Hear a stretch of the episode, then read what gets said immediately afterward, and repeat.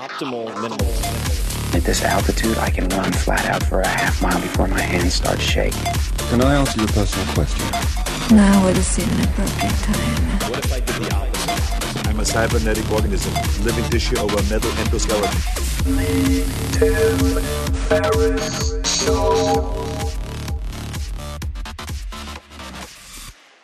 This episode is brought to you by 99 Designs. 99 Designs is the global creative platform that makes it easy for designers and clients to work together.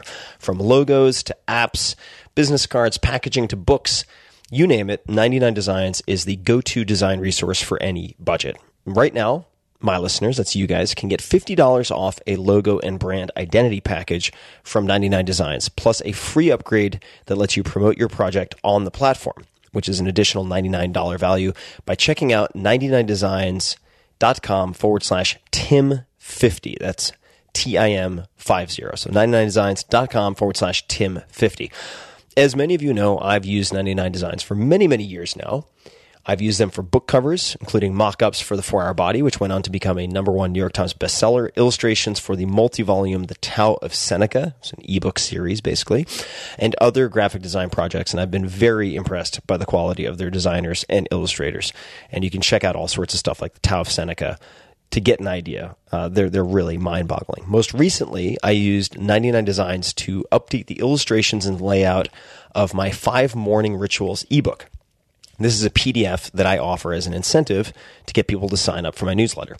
The illustrations inside are gorgeous, and I loved working with the designer who we ended up selecting for the project. You can take a look at that. This is a real world example of the type of thing that I use 99 Designs for at 99designs.com forward slash Tim50. 99 Designs Designer Search Tool connects you directly with one designer based on design category or industry specialization, style, skill level, availability, and more. You just check off the boxes that you need to satisfy the criteria you want, and it will bring up the best matches. Or you can start a contest. You invite the entire community to take a shot at your project, then you pick your favorite. So to get $50 off your first logo and brand identity package, as well as additional promotion on the platform with the free upgrade, please visit 99designs.com forward slash Tim50. That's 99designs.com forward slash Tim50 and click on the link on the landing page. Check it out, 99designs.com forward slash Tim50. This episode is brought to you by Charlotte's Web, which makes a CBD oil, a hemp extract that has become one of my go to tools. Now, I have never really talked about CBD oil, and cannabis has never really been the plant for me. I know we're talking about hemp, uh, but nonetheless, after several nights of inexplicable insomnia, this was about a year ago, I just could not get to sleep to save my life. And after other fixes failed, so melatonin, California poppy extract, da da da da an elite athlete introduced me to this non psychoactive extract, and bam, problem solved. I had some of the best sleep that I'd had in months. Now, I don't use sleep aids on a daily basis, but this has become part of my toolkit, and I hope to be exploring other applications soon. CBD oil products have exploded in popularity in the health and wellness and fitness worlds, and Charlotte's Web is one of the top players that offers broad spectrum hemp extract with CBD in the form of oils, capsules, and topical products. Charlotte's Web products will not get you high, so that maybe that is good news, maybe bad news to you, but it does have some powerful benefits and uh, applications. And it works with your body's existing endocannabinoid system. Endo meaning from within, like endo versus exoskeleton, for instance. So, endocannabinoid system works with your body. Some of the most common uses are for relief from everyday stressors, help in supporting restful sleep, which is what I most often use it for, uh, to bring about a sense of calm and focus. A lot of my friends use it for that. CBD is also known or becoming known for helping athletes to recover from exercise induced inflammation.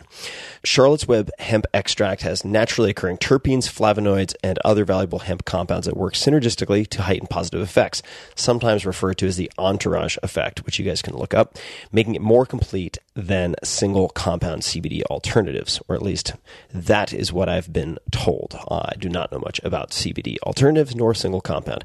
In any case, check it out. This stuff has really worked for me. So jump over to cwhemp.com forward slash Tim, CW is in Charlotte's Web, cwhemp.com forward slash Tim, to take a quick quiz which will determine the best product for your particular aims, lifestyle, etc. And they ship to all 50 states. Charlotte's Web are offering listeners of this podcast 10% off of their purchase. While there are some exclusions, I personally use the extra strength CBD oils or the extra strength capsules, and uh, you can see what might be a fit for you on that page and there is a 30 day risk free guarantee. So why not try it out? So get 10% off of your purchase at cwhemp.com forward slash Tim. And disclaimer these statements have not been evaluated by the Food and Drug Administration. This product is not intended to diagnose, treat, cure, or prevent any disease. Enjoy. Why, hello, you sexy little minx. This is Tim Ferriss, and welcome to another episode of The Tim Ferriss Show, where it is my job to interview and deconstruct world class performers, whether they come from the worlds of chess, sports, business. It really doesn't matter. We're trying to spot patterns of excellence. What are the habits, the routines, the favorite books, the morning exercises, whatever it might be that you can test and apply in your own lives? And my guest today is a friend We've been trying to make the podcast happen for quite a few years now, and he is a polymath. You need to listen to this episode. Nick Kokonas is his name. Last name is spelled K O K O N A S. Nick Kokonas on Instagram at N Kokonas, on Twitter at Nick Kokonas. Nick is the co owner and co founder of the Alinea group of restaurants, which includes Alinea, Next, the Aviary, Roister, I think I'm getting that right, and the Aviary New York City.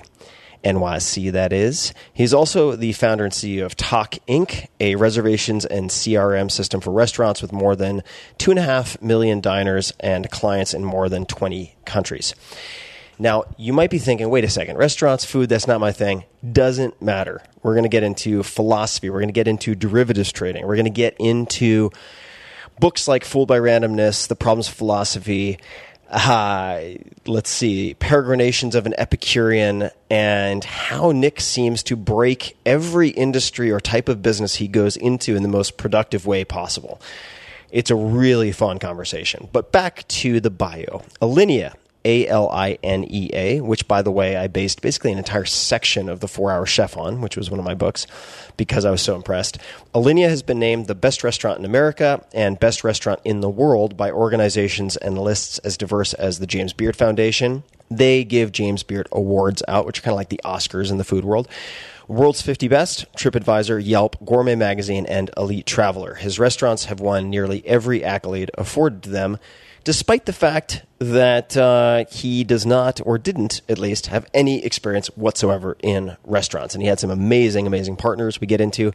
But that set of beginner's eyes is really, really crucial. And we dig into how he cultivates that a lot.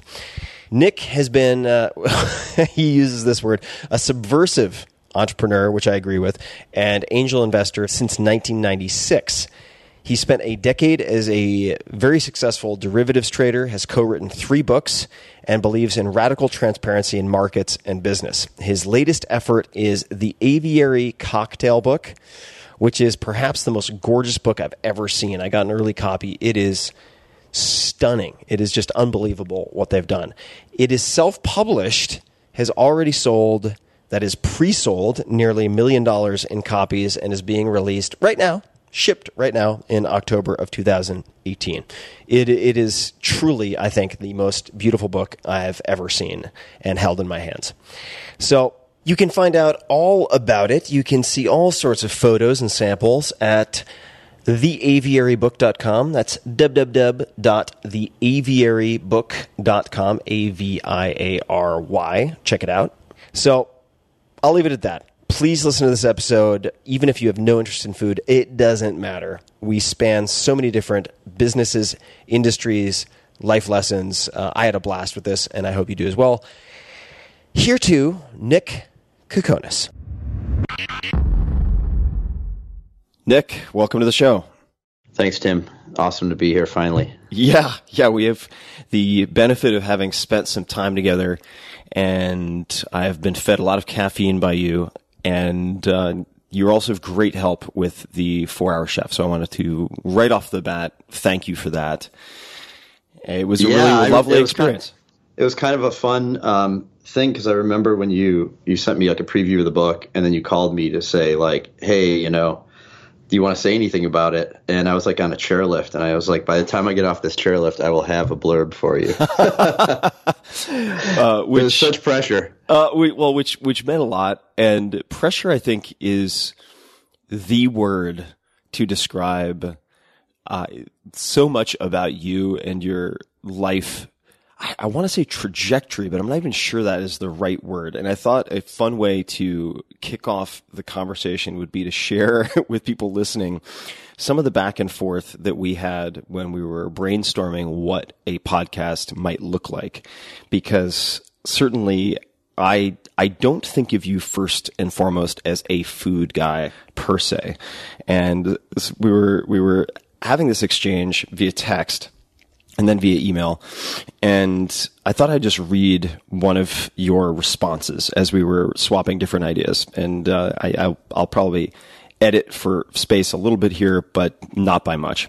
And here we go. I'm a huge believer in radical transparency in business. I give numbers and burn bridges with big companies because I think that a lot of times people don't ask the basic questions in publishing. For instance, how much did that book cost to print? How many did it sell? Oddly, those numbers are very hard to come by.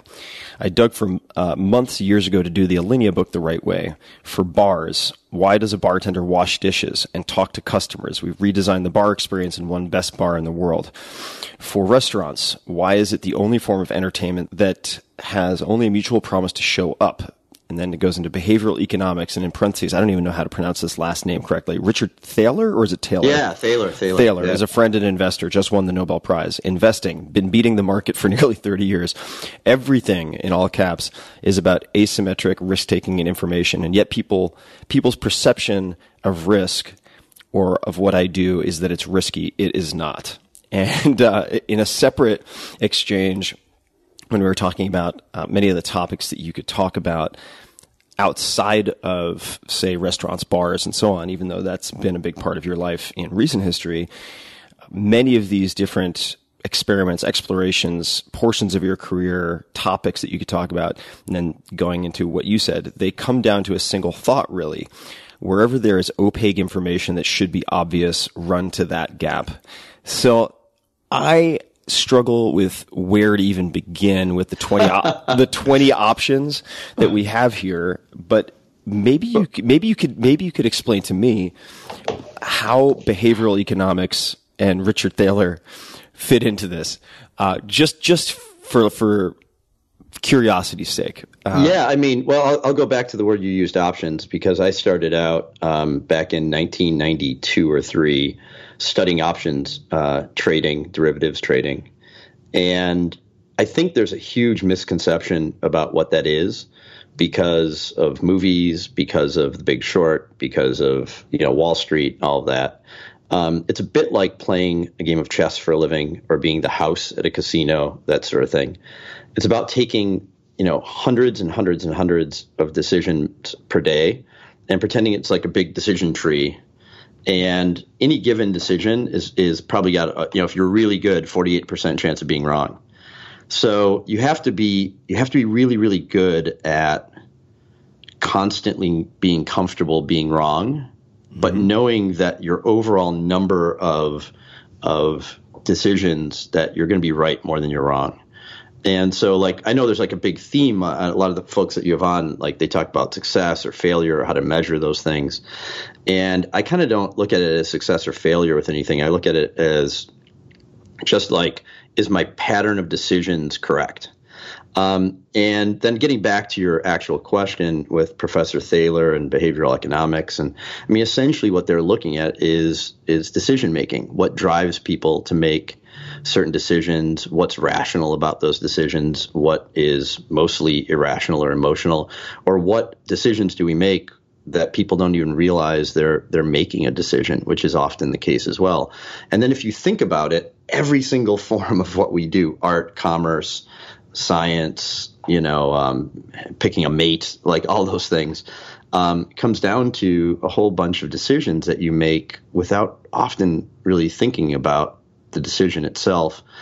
Um, not that you can go around walking around going, "Wow, I've just made another decision," but when you are doing, you know, business or or starting a company or publishing a book or whatever it may be, you can be intentional about that and realize that it's going to be an iterative process. And so I think that's that's been not only the case for me in in learning um, how to filter things through that mindset, but you know, like when you said there isn't really a trajectory, like I kind of look at everything I've done as as the same in a way, mm-hmm. even though other people look at it and go like, "Wow, you went from being a derivatives trader to owning restaurants. Like that's weird." And I studied philosophy in college, so like people are like, "How do you go from philosophy to finance?" You know, and to me, it was all the same thing.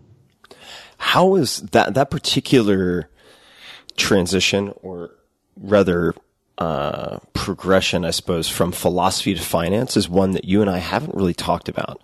And that, that one is interesting to, I, would love to explore for a second. And we're going to go into a million different nooks and crannies. Yeah, here. yeah, yeah. But was, did, do you feel like philosophy was, studying philosophy undergrad was an asset that then later helped you, or was it just an interest you explored en route to other things? No, I, I, I can't remotely imagine having not not done that. And the way that actually I did it was really interesting. I had no intention of uh, when I got to college. I thought I'd study political science, economics, pre-law kind of thing, something like that. And um, my very like second week at Colgate University, uh, wonderful professor who just passed away last year at 94 years old, really great mentor to me, um, Professor Jerome Balmuth. Uh, was a tenured professor at Colgate for almost 60 years. Pulled me aside, um, Introduction to Logic, you know, 101, and basically said, "What do you what are you studying here? And uh, I, I, told him, and he said, no, you're going to be a philosophy major. I'm going to tell you, I'm going to teach you how to think. Um, and and he would he was the kind of guy like there's like there's this great scene in a river runs through it where the where the dad you know every time the kid writes an essay like the young uh, you know fisherman kid writes an essay and he brings it to his father to be graded he he gives it back to him and says half as long again and that's like long before that movie ever came out. Um, Professor Balmuth would would essentially assign a paper to the class and say it should be about 15 pages, and people would be like, "Well, how long?" And he'd always say like, "You know, how long is a piece of string? Like it's however long it needs to be." And then he would tell me, "Yours can't be longer than three pages." and and people would be like jealous, like, "Wow, you only have to write three pages." If you take it seriously, that is a much much harder thing to do. So he really trained me, as well as a number of other professors there, to be clear in thinking, succinct, to to you know understand what logic was, to process information, and really to look for parallels in different fields and different fields of thought. Um, and so, man, like when I got out of school, I, I went to law school for like a, a day and a half. I'd gotten into I'd gotten into Penn, I got into Penn like a, a joint JD PhD program at Penn, and as soon as I kind of knew who the other folks were and what their their desires and trajectories were, I was like, "Oh, this isn't actually a good fit for me." And um, I remember my future father-in-law told my now wife, um, then girlfriend, that I was in danger of becoming an intellectual bum because I, I, I, dropped out of I dropped out of law school before I really entered law school, and um, you know I floundered around for a little while. Um, but you know, if you grew up in Chicago, you end up meeting people who who had this unusual lifestyle, and that was back in the days pre pre internet, pre pre electronic trading, um, pre high frequency trading, where there was literally people on a giant trading floor th- shouting at each other, and you either were attracted to the I don't know almost animalistic nature of that.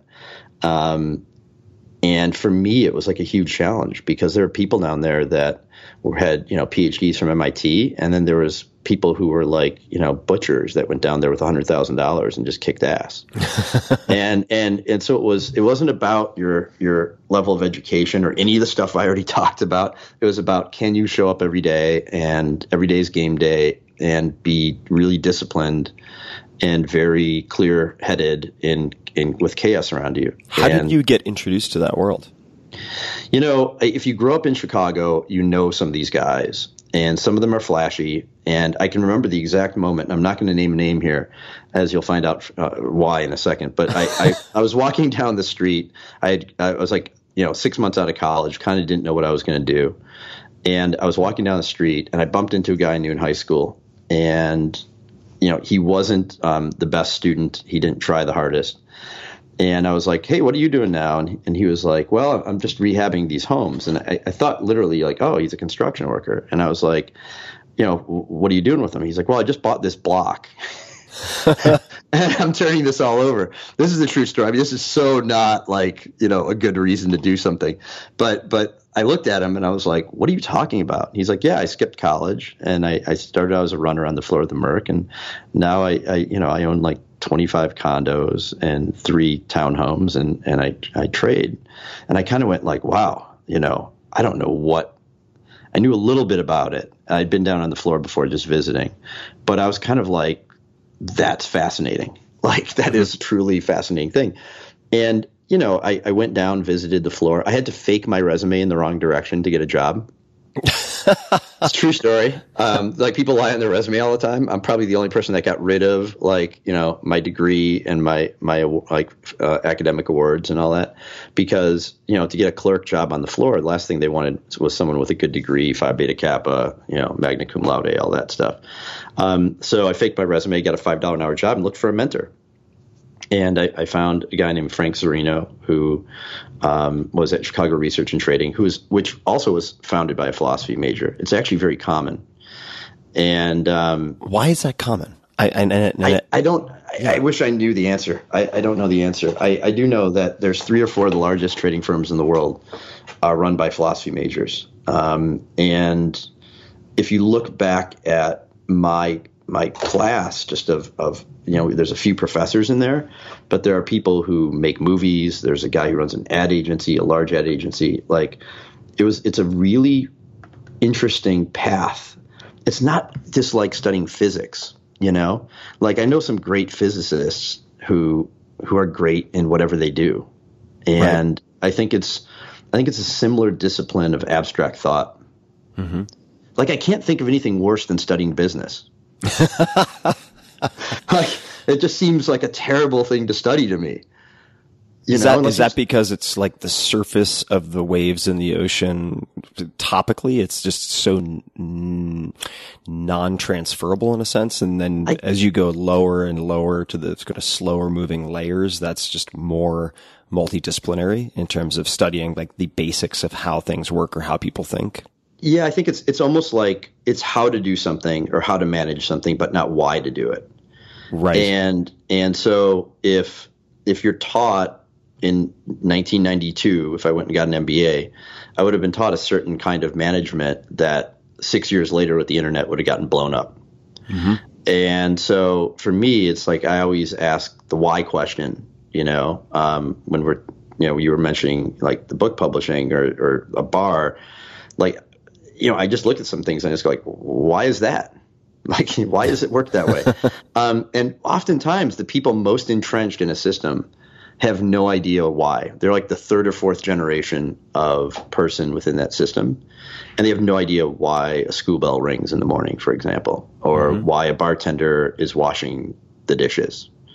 Um, and often I don't know the real answer, um, but I come up with alternative ones at least that suit my narrative, I guess.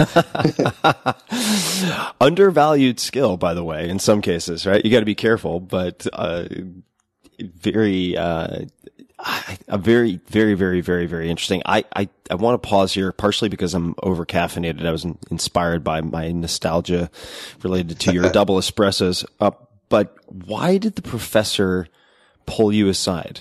What did that early undergrad professor in Logic 101 see in you, whether he explained it or not later, I don't know, that led him to take a special interest in you? Well, I, you know, I think, I think I was prepared in earnest because I was mostly terrified. Um, you know, he had a reputation of being kind of like a, um, you know, uh, he was a Socratic method teacher. He was pretty harsh. Um, Colgate was very small classes, and there was a class of you know 80 people, and he kind of wanted to whittle it down to a more manageable number. And his method to do that was just to kick your ass. Um, and I and I, I remember, I mean, he he probably as great as he was, he I doubt he would survive starting out at a college campus now. I mean, I've literally I literally saw him light fire to someone's notebook once when he was asking people like examples of how to put out a fire, and this one guy was just stuttering because he was so in fear, and so he just lit his notebook on fire and he, stamp, and he stamped it, and the kid, kid threw it on the ground, stamped on. it. He's like, "You could smother it." sure. And he called everyone. He memorized every person's last name, and it was Mister and Ms. And um, I remember the specific day. Um, he was literally at you know back to the this is like right out of a movie. He his back to the class, writing on a chalkboard, you know, some some logic problems, symbolic logic, and um, the guy next to me um, uh, had no shot at getting it, right? None, right? And so he he said his name, and um, and I wrote on the paper on my desk so he could see it, like what what the answer was. And then, without missing a beat or turning around, he was like, "Mr. Kokonas, please do not help him. There is no way in hell he could possibly have done that without your help." and and this is like two or three weeks in, right? And he spun around and he saw that I didn't have my book, and he said, "Mr. Kokonas, where's your book?" And I said, "It's at my it's in my dorm room." You know, professor, and he said, "Well, a lot of good it's doing you there." I said, on the contrary, it must apparently be doing me a lot of good there. And he said, I'll see you after class. So I thought I was getting kicked out. and there was like a line forming to create office hours or to like ask to be transferred out or whatever. And when I got to the front, he said, follow me. And I followed him to his office. And I, I swear, I mean, he's, you know, running through the fall, uh, New England fall. And, and I thought I was going to get kicked out of the class. And when I closed the door, I turned around. He has feet up on the desk, and he said, "Where are you from? What do you want to do here?" And that was it. Like he he he took me under his wing. I was very fortunate. I um, and you know, it's like I never knew. Here's the amazing part: I never knew the guy liked me until ten years after I graduated, and then I was treated like a member of his family at his funeral thirty years later. Huh. Right. So really fascinating uh, person. Really fascinating. Uh, you know, uh, moment in my life where um, I don't know, someone saw something in me and kind of went like, I'm going to make an investment in this person, and never asked for anything back, you know, ever. How did you not know that he liked you? Did he withhold in some way so that you wouldn't get a big head or something along those lines? Uh, Did he not I want to get overly attached to you so he wouldn't No, no, express no, it? no. I, I, I think I was 19 years old and I didn't know that the people you like you hold to a higher standard, probably. Right. Um, and so consequently, uh, you know, I it, like it was really like he beat the shit out of me in a good way. You know what I mean?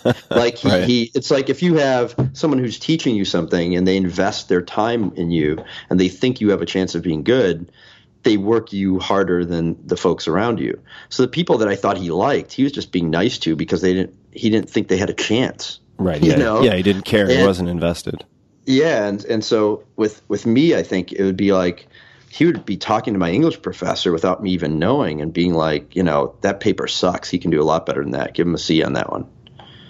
And I was just like, I was like, what's going on? Like all of a sudden that class got hard. I didn't know. I like I had no idea. Um, and uh, it was just it was an interesting, uh, lucky, fortunate place to be at that time. So we're, we're going to get back to the Merc, but before we do, philosophy.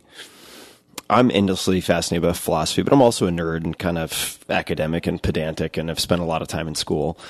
For people who are listening to this who are, say, already in their careers, or maybe they're in their early 20s thinking of starting a company, but are entrepreneurially either involved or inclined, would you suggest, if they don't have any exposure to philosophy, that they read any particular books or resources or explore it in any way, or would you say, actually, you know what, that was an intermediate step to something else? You sh- you would probably be better off studying X, Y, and Z. Is there like a starter kit or a something you would recommend to folks who don't have the philosophy exposure? Yeah, I- I- you know, I think part of it is if you read a book in isolation, um, it's not as rich of an experience as discussing those ideas within that context. Um, that said, if it's if, if you're the kind of person that loves to read and explore ideas, I mean, there's hardly a better place. It's a matter of finding what you enjoy. Um, you know, I, I, I happen to love um, the problems of philosophy, which Bertrand Russell wrote, um, sort of about Wittgenstein's ideas, but before Wittgenstein published. Um, and it's it's written in plain language. It's not hard to understand. Um, certainly, Nietzsche um, is more like philosophy with some weird sugar coating of something on top of it. Um, and man, like as a young male, you know, reading Nietzsche for the first time, I was like, fuck yeah. Like you know like like it's not like it's not passive. Like i think people think of philosophers as like zen monks sitting there quietly contemplating the universe. Um, i think what it is is it's people grappling with all the same questions and curiosity that that we all have if you pause to think about it mm-hmm. and so there, it's it's so big you know um, that it's it's not just you know descartes you know i think therefore i am it's it's it's kind of every little bit of that. Um, back to like you know, read Lucretius. Like he had the atomic. Could you spell that? I'm going to be the first one to admit Lu- that. Lucretius. I, oh, I can't. Oh, Lucretius. I, I, Lucretius. Yeah, yeah, Lucretius. Yeah. I mean, you know, he. L U C R I T I U S. Yeah, I'm a terrible speller, yeah. so never ask me to spell we'll, we'll, anything. We'll put it in the show notes. yeah, people. right, right. But like you know, it's like you you read read that or read this great book called The Swerve, which you know is is uh, you know about this this monk ages ago um, that that sort of found that book and then rewrote it and saved it for history. Like that reads like a murder mystery. Like you don't necessarily need to start with the philosophy; you can start with the things around it. Um, but I, you know, it's like I continue to find sort of the world of ideas endlessly inspirational, and and then by the way, you know, steal them and use them in whatever you're doing. Like that, they're there for you. Lucretius, L U C R E T I U S. Titus Lucretius Carus was a Roman poet and philosopher. We'll put that in the show notes. The the I want to second Bertrand Russell. Also, I haven't read Bertrand Russell in so many ages, uh, but it is very digestible. It is not dressed up in $10 words when 10 cent words would suffice. Uh, a lot of his writing is, is really powerful. And I, I also just wanted to mention for folks that, and I just thought about this, ages and ages ago, I felt like I had certain gaps in my education uh, after college, and I ended up, I don't know why this didn't occur to me earlier, but somebody mentioned that Stanford, UC Berkeley, these top tier universities all had extended or adult education classes taught by professors and junior professors. I mean, these this is the same team who's teaching. Yeah, yeah, yeah. and uh, those are very readily accessible. Well, and even MIT OpenCourseware, like yep. so many colleges now have taken that model and put great, great, great classes online. Um, and you know I know that every now and then I'm surprised what I what I find on there, and get sucked into like an all nighter of of taking some college class, you know, that I know nothing about, and it's so far over my head. But it, it kind of refuels you again to go like, oh, like there are huge gaps where I know nothing, and the older you get, the harder it is to to start into something new. I find at least um, because it feels like the mountain's too big, you know. I would, I would actually uh, not not to pull a Nick. Actually, sir, yeah, on the on the, con- on the contrary, yeah, on the contrary, sir, my book is doing me a lot of good in my dorm room. That's right. I think one of your superpowers is that you ask the fundamental why questions about long-standing assumptions or uh, conventional wisdom in different fields. And the more you have done that, the more obvious it is to you to do it as a starting point, uh, in, in a way. So, so it, let, us go back to the Merc. Uh, we, we can go in any direction, of course, but yeah, yeah. you, you get, you step into this Lord of the Flies slash gladiatorial arena with butchers and PhDs and so on then what? Like, at what point is there a point when you're like, okay, I actually do think I could be good at this? No, no, uh, I, I, for real, no. Um, I, I was down there and I, I, I had made um, a fatal error of leaving school, and and everyone told me it was a fatal error. And um, This is leaving You know, uh, the law it- school. yeah, and and I, I, I remember being down there, and you know what I was doing was so brainless. It was literally you take this piece of paper over to that guy, and then that guy would yell at you, and you would rip the paper out of your hand, and then you go get another one. It was literally that brain dead. and uh, I was desperately looking to learn what was going on around me, um, and of course I I bought books on finance and commodities and options and all that, and they were completely ridiculous and opaque and academic that and they looked like they had no relationship to what was going on there at all.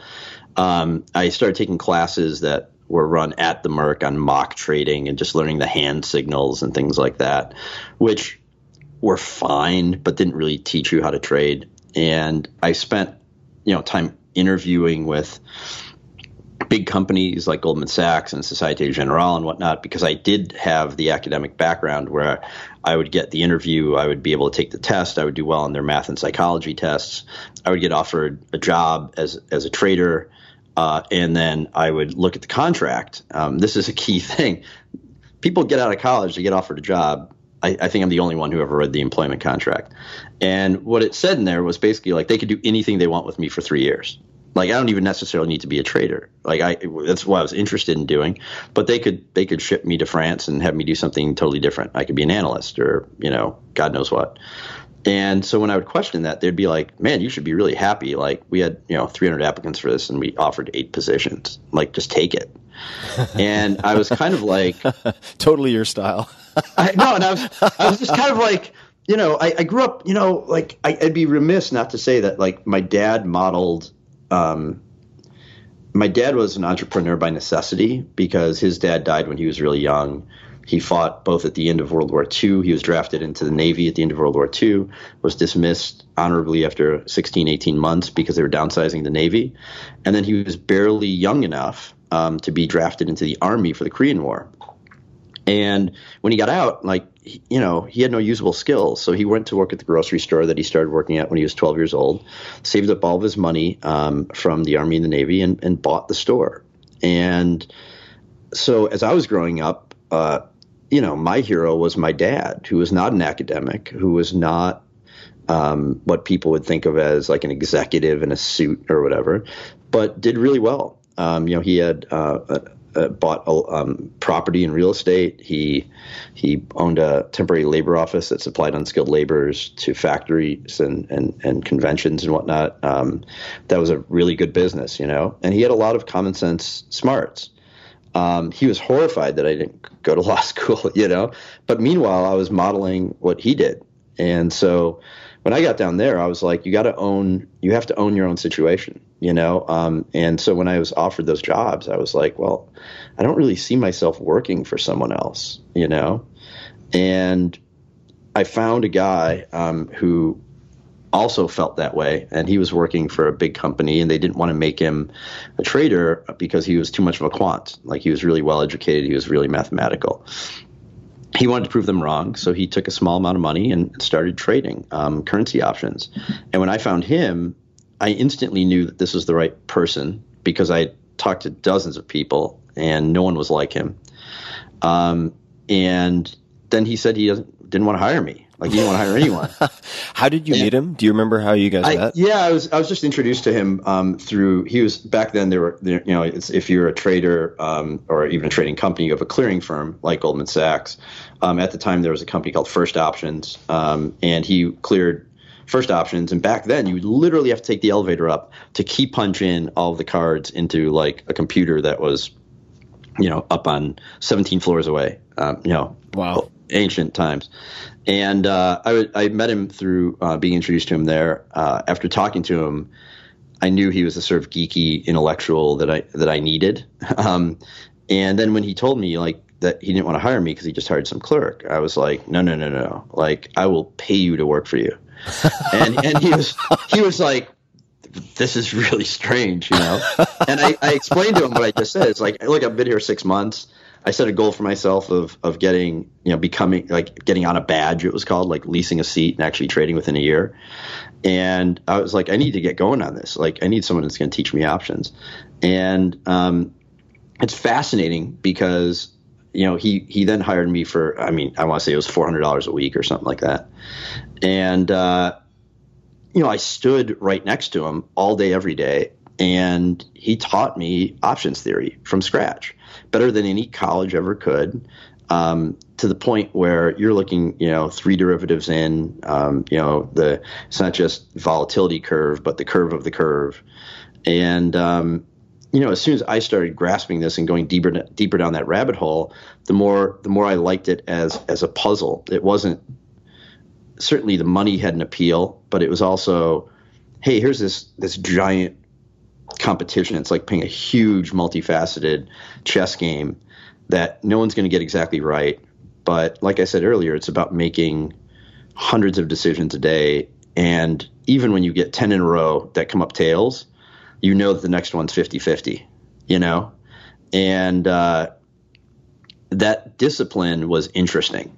Um, that was more about teaching yourself the psychology of standing there while everyone told you you were wrong or you were like physically small or you were too educated or too serious. I mean, you can't imagine how much of a fraternity house that place was.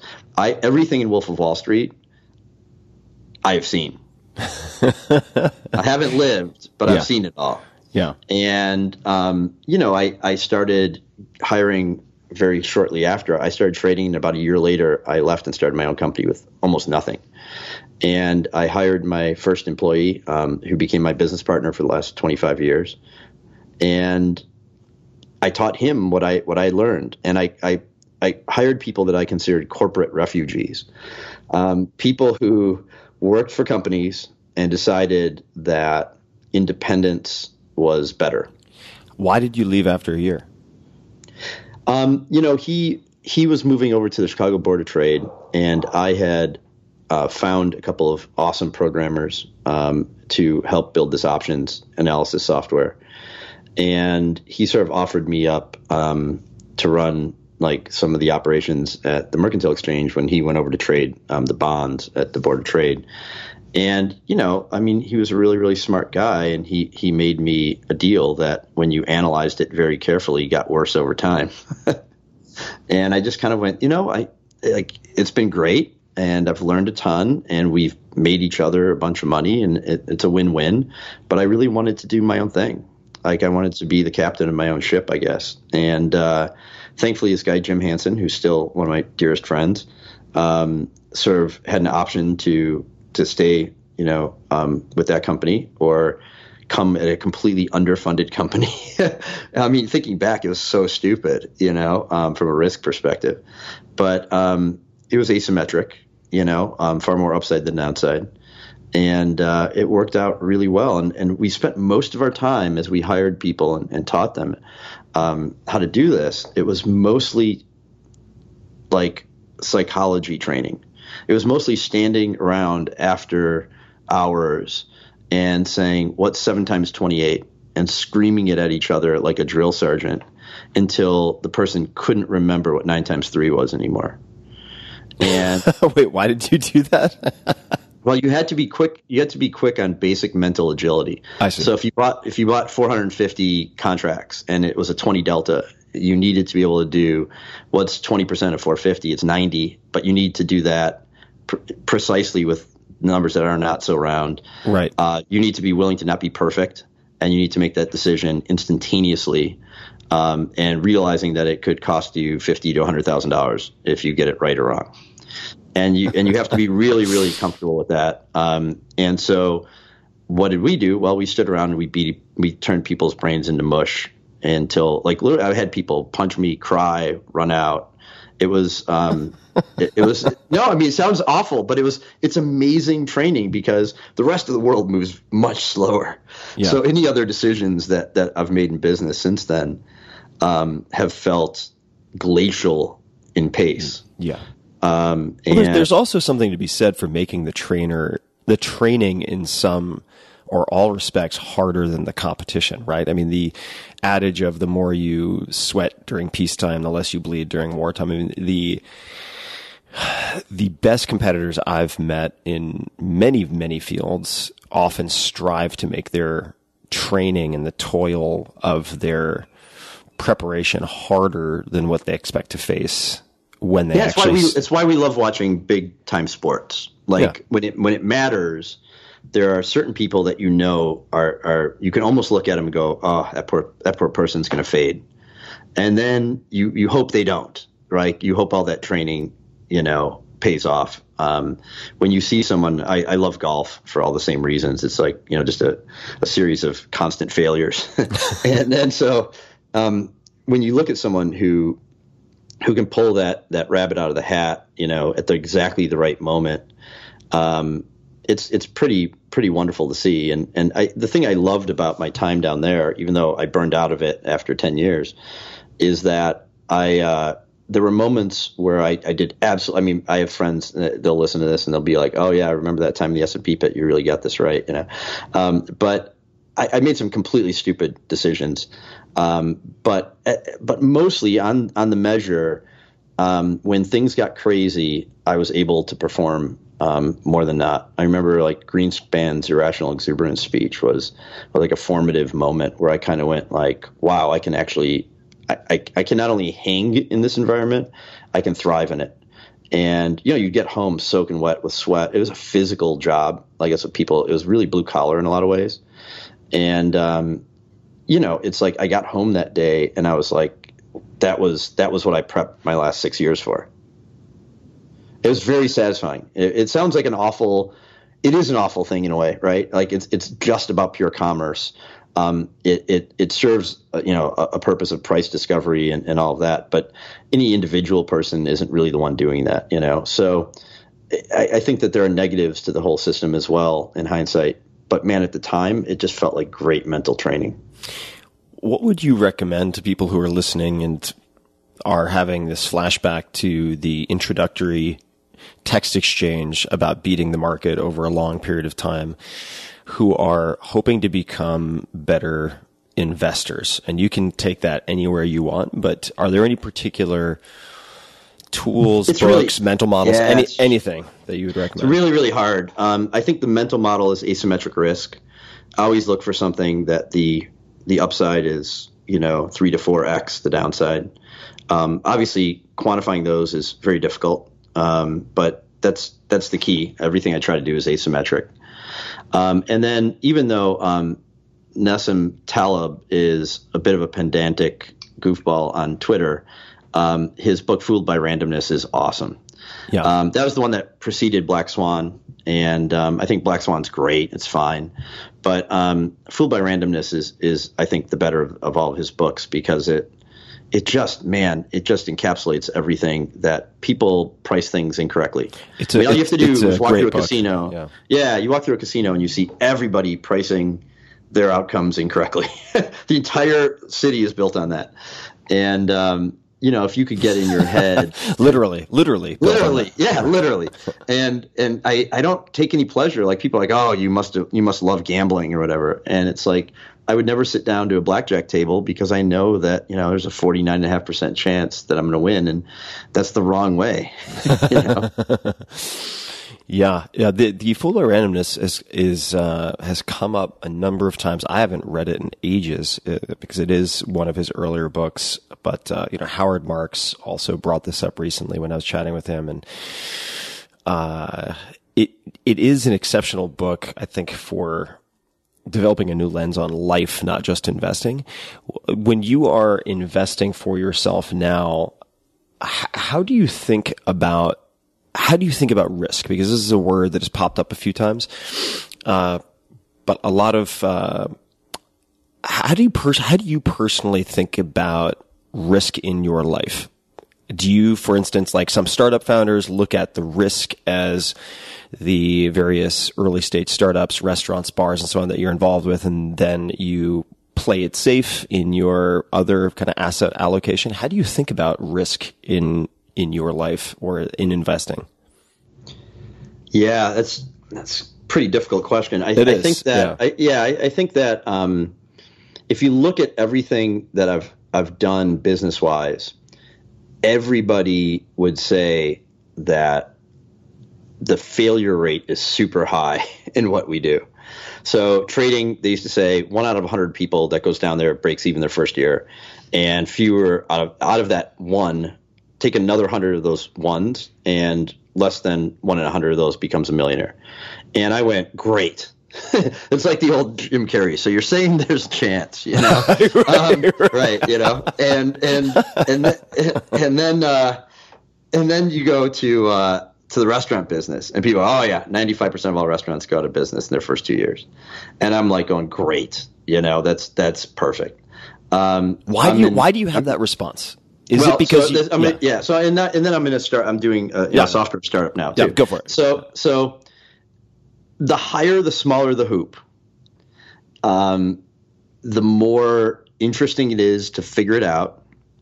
Um, and once you're up there and you know how to jump up through that little hoop, um, there's there's fewer people playing that game, you know.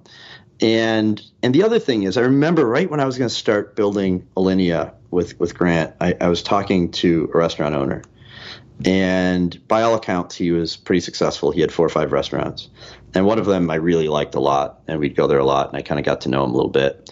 And he said, "So, you know, what are you up to?" And I said, "Well, actually, I'm building a restaurant now." And he looked at me. He said, "Ah, oh, it's a terrible business. You don't want to do it. Like incredible failure rate, terrible." And I was like, "Why did you build the next four? And, so what, whenever, yeah, what did he? How did he respond to that? he, you know, no one does. That's kind of like with, you know, we'll get to it, I'm sure, but that's like the way I was with the publishing thing. It's like, it's like, hey man, people keep printing books, and yet I can't figure out any of the information, and yet they're going to give me like three or four hundred thousand dollars to write a book. Like something's remiss here. Like, you know what I mean? I've never written a book before, but yet someone's going to write me a four hundred thousand dollar check. There must be a lot of money on the other side of that bet, and um, and so consequently, like I always try to look for the high small hoops, and then I spend my time learning as much as I can, and then I jump through that hoop. Uh, it's both more interesting, I think, and I also think getting back to the asymmetry of risk, um, those are the ones that you know. Yeah, you might have a you know. Well, first of all, do you really have a ninety five percent failure rate if you put in all that effort? Yeah, I, I don't think so. You yeah. know, um, and second of all, you know, so I think they priced it wrong, so to speak. Um, and then second of all, like, man, that's that's where the fun is. Like that, that gets you up in the morning and, and going to work. Yeah, yeah. This is this is where, uh, in among many many other places, averages can be very very misleading, right? And uh, I, I always end up in public Q and A's and uh, things of this type, hearing various numbers and stats thrown around, uh, many of which I ha- think have no basis on any data whatsoever. But there's the we only use 10% of our brains, not true. There is the 9 out of 10 startups fail within the first year, or whatever the stat, yeah, yeah. the stat is. And the, the first question that occurs to me with uh, a number like the, uh, the latter, or I guess a ratio, is well, is it because the model is difficult? Is it because startups are inherently that high risk, or is it is are there other plausible explanations? Is it that nine out of ten people who attempt to start a startup don't do any of the necessary due diligence? Correct. yes. yeah. I mean, and the number of the number of I, you know I've been on a couple of uh, like graduate school you know entrepreneurship um, like you know contests and whatnot, and one of the things that always happens there is what I call like the time machine someone comes up with a business plan that is like, you know, you know, I'm going to build a time machine. Now, of course, it's not really a time machine, but I have seen ones that defy the laws of physics, for example, um, or you know, new pipeline technology, but they have no idea. Like it's just a pipe dream. They've done none of the engineering, you know. Um, so you you kind of look at that and you go, you know, you haven't really done the homework yet at all. Um, and then there's a lot of people that come to me and they've spent like six months doing their logo and the, and the name of the company, but they don't actually have a piece of software yet. Right. Oh, I'm just going to hire someone to, to build that for me, or an app. Uh, you know, I get so many apps pitched to me, and you know they don't know how to build an app, but they've got a logo and an idea. And I was like, that's a good way to blow a half million dollars on a consultant. oh man, I, I we're You gonna- must get all. The, you must get that fifty times worse than I. Yeah, I mean, what what I tend to get, and this is part of the reason why I stopped all the startup stuff uh, a couple of years ago, is it got to the point where ninety percent of the pitches I received, which were unsolicited, would be along the lines of. Uh, hi, comma, like not even a first name, uh, or be like, hi, Tim, or hey, Tim, even better. Uh, I am the CEO or co-founder of X. Uh, we are raising this at this valuation. We are oversubscribed, but we could squeeze you in for 25k if you're really interested because we admire ABC. Uh, here are the docs attached. Yeah, let, right, Let, right. let us know if you're interested in the next 60 minutes, which might end up, my default response to anything like that where people are pressuring me for a fast decision is no. Like it's just, Yeah, correct. uh, it's like I've, I've lost very little money, uh, saying no to those things. Uh, but the, the, go, coming back to the, the examples that you were giving and what we were talking about, uh, bridging over to restaurants and food. Uh, so you're you're being told how restaurants are an awful business. Food is an awful business. And I remember someone told me long, long time ago, they're like, yeah, if you want to lose money, go into magazines or restaurants, right? And at what point, and I, I have a little bit of the backstory, but not all the details. Like, at, at what point do you decide to go into or get involved with restaurants and why? Well, so I, I- left trading in about 2002.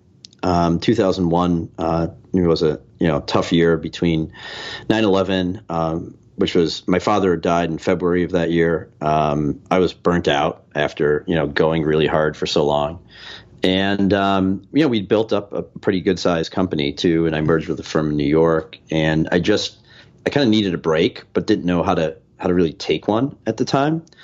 Um, and so I left I left trading and I immediately kind of panicked because here's something that I, I really genuinely enjoyed, um, but didn't didn't kind of know what I wanted to do next, and started doing um, consulting for you know a small hedge fund. And and then you know I, I just didn't know what to do. And I, I had you know an awesome wife and a young son and, and things were good you know but I, I, I was kind of panicked. I was I was playing golf with like you know ex athletes because who else is 34 years old and can play golf on a Wednesday afternoon um, and so it was just a weird thing and I kind of looked at them and I'm like oh they don't really seem all that happy even though they're they've got this lifestyle and so um, I met Grant Achatz, um, the chef, uh, at while dining at Trio. Um, went to uh, a lunch there one afternoon that some friends set up, and it was a transformative experience. It was artistic, it was intellectual, it was thought provoking. Most of all, it was emotional,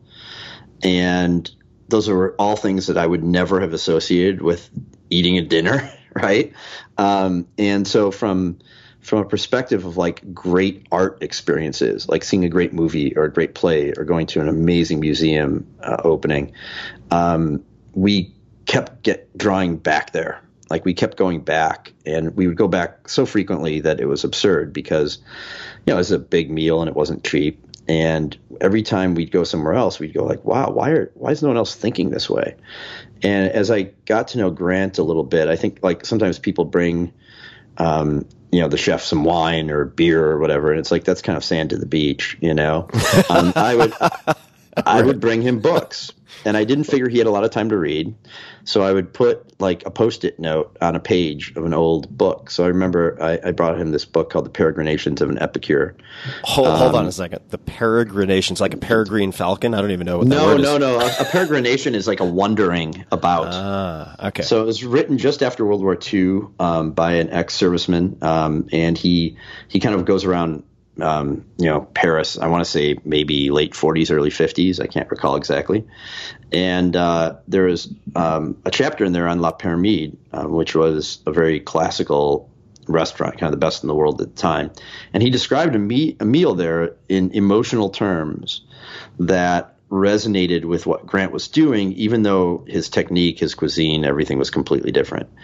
And so I would literally just highlight like a couple lines in there and and give him this book, which was out of print at the time. And um, we kind of developed this email relationship back and forth where he would sort of try out some new food on us, and um, I would give you know direct honest feedback but not like oh it was delicious it was more like it was more like the, you know like you're going for a provocation there but if you know and we would go back and forth and he wrote uh, at the time on a on a forum called egullet uh, and I went on there, and his spelling and grammar notwithstanding, I mean, it was like reading someone who's just really thinking hard about what they were doing. Everything we just talked about. Here was this young 28 year old chef from Michigan who looked like Captain America, who would come out not, you know, he was like Hollywood in the sense of like he was good looking and very driven, very clean cut, but he didn't look like you know the stereotype central casting of a chef right? You know, Mm-hmm. chubby, gregarious guy. He was really quiet, introspective, shy.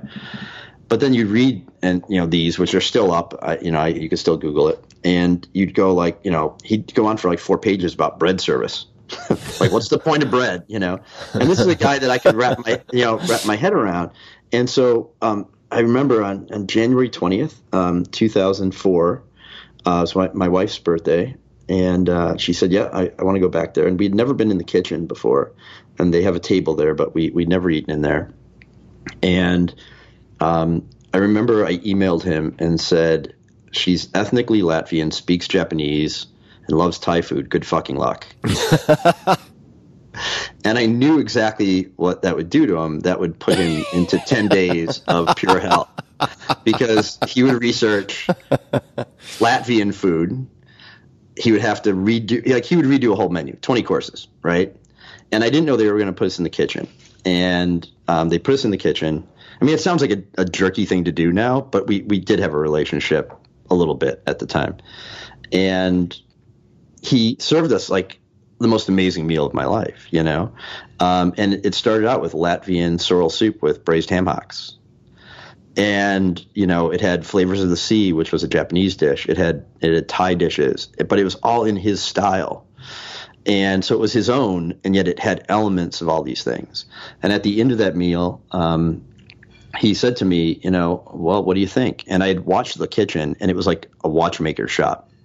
It was not screaming and yelling. It is. It is just as. Uh, sorry to interrupt. It is so unlike anything that the vast majority of people listening to this would possibly expect. Right? Yeah, Have- it's not have- Gordon Ramsay. It's not Gordon Ramsay, right? Yeah, it is just complete silence. It is like a watchmaking factory. It is. Uh, it is really something else. Anyway, sorry to, to jump in. Yeah, but- no, no, no. It's it's that's that's totally fine. And so at the end, I said, you know, I doubt anybody anywhere in the world had a better meal tonight.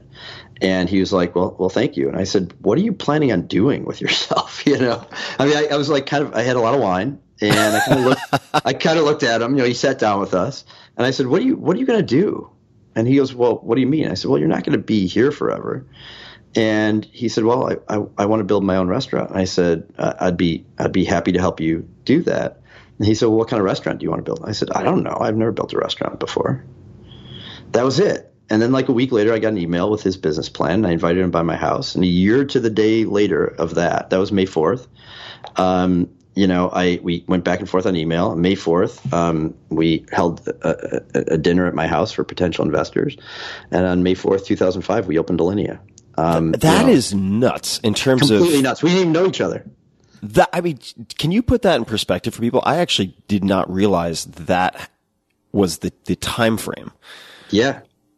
I mean, can you just in the context of like normal restaurant world? I mean, we, we, we argued like, so we didn't really know each other very well, but he would come by my house and he, and he didn't like, let, let me let me let me interject for a second because you've you've said we didn't know each other very well. What did you know about each other, nonetheless, that gave you guys the like the the push, like the impulse and the the sufficient level of trust slash excitement to actually pursue it? Right, there had to be something there. It couldn't just be nothing. So what was it? You didn't know each other well. I mean, maybe you didn't know the full Look, scope I- of each other's I, I backgrounds. thought, yeah, I, I mean, I actually studied that. Like that, I actually knew. I knew the facts, you know, um, and I knew what he was putting in front of me. Um, but I didn't know him, you know, like the way you know someone that you're going to become a business partner with. Um, and I think he just thought I was rich. um, you know, I, I, I'm being serious. Like, I, Yeah, yeah, like, right. like, like, you know, It's- I think uh, everyone else wanted. This is this is really true because he has said this to me. Um, everyone else wanted to offer him a a restaurant that they had already built or wanted to build, and I actually answered that question correctly. The I don't know is an awesome thing to say, like ninety percent of the time of your life, right? And so when he said, "What kind of restaurant do you want to build?" I could have waxed on about some dream I had, or just made some bullshit up at the time. But I just said, like, I have no idea. Like, we got, that's a big question. We need to sort that out. Um, and I think that was the right answer for him. I think that's all he needed to know was like, okay, the guy's got an open mind. He seems to have done well in business. He knows, like, you know, apparently how to build something. What was really funny is that the stuff that I was concerned about, which was like architecture, design, plumbing, you know, building, lease, all of that, he was like, the word oblivious is not too strong of a word. um, like, you know, I mean, I'm, this is not a criticism of him either, right? It's just like he came to my house and he was just like, yeah, I, you know, I want Martin to design everything. And Martin Kastner, who is a genius designer, has crucial detail, which we've been involved with for 15 years now. Um, he's a like a designer. He's like a uh, an artisan. Like he built plateware and and he won the Bocuse d'Or for the platter he designed for Thomas Keller and Daniel Boulud's team for the Team USA and all that now. But back then, like I mean, this guy's not going to design plumbing or electrical. So I would just look at him going like, well, no, he can't. We need an architect, and you need to get you know, like city stamps and all that and all that. So um, I think Grant was just like, yeah, you find a place, you put tables in it, and you you know build a kitchen and you go um, you know, in terms of like, obviously he knew there were health inspectors and all that, but the process of all this, just about, you know, you either were going to not build it ever eight weeks in because we would have hated each other, or we were the kind of people that figured everything out. And we just talked it out, like right down to like, what kind of tables, what kind of glassware, what kind of this, like, you know, we wanted to rethink the why again of everything. Like, why do you put a, a candle on a table? Why is a candle romantic? Like, that's a question we asked. Why do we need candles? That's kind of like, why is that romantic? Why is, um, why do people put a little bud vase on a table? Why shouldn't that be an edible thing? That'd be cool. So, so we did all that and we designed the experience to create emotional responses from the moment that you walked in the front door. So we didn't have the podium. Um, you know, we went, what does a good greeting feel like? Not just, you know, if you're at someone's house, what does that feel like? If you're at a restaurant, what shouldn't it feel like? Well, it shouldn't feel like a computer in front of your face saying, what's your name, you know, and all that. So we, we went through every aspect of that. And, you know, I lost almost 20 pounds that year, not in a healthy way. Um, just like GCing the construction. I laid tile in the basement like three days before we opened. Let me let me pause for I mean, one second. So the why question that comes to mind for me is after the finance, after uh, battling it out on the front lines and going through 2001, why this as your next thing? Like why why was this the thing that captured your imagination? Because you had to know on some level once you started getting into the details, like f- fuck. I mean, this is going to be yeah, it's all in. this is Yeah, going to be a right, big. yeah. This is going to be all my chips, in, Yeah. energetically. So why why this? You know, there there are occasional times when you wake up in the morning and like that thought comes back to you that that like, hey, I'm you know, I'm I'm I'm really sucked into this, right? You know, and for about three or four months, without telling anybody, even you know Dagmara, like even not telling her, like telling no one, I kept going like, I should build a restaurant with this guy. like like it would be the best restaurant in the world if it was done all the way, right? And I recognized my inner voice saying, "That's a really dumb idea," you know, and you don't know what you're doing. I'd never worked a day in my life in a restaurant, right? And and, and I also recognized, and this is also critical, I recognized that so many people built their living room after they made some money. So they went like, "Oh, well, I know how to host a good dinner party." and I know good wine, so I'm going to build me a restaurant. And then they sit there like it's their living room.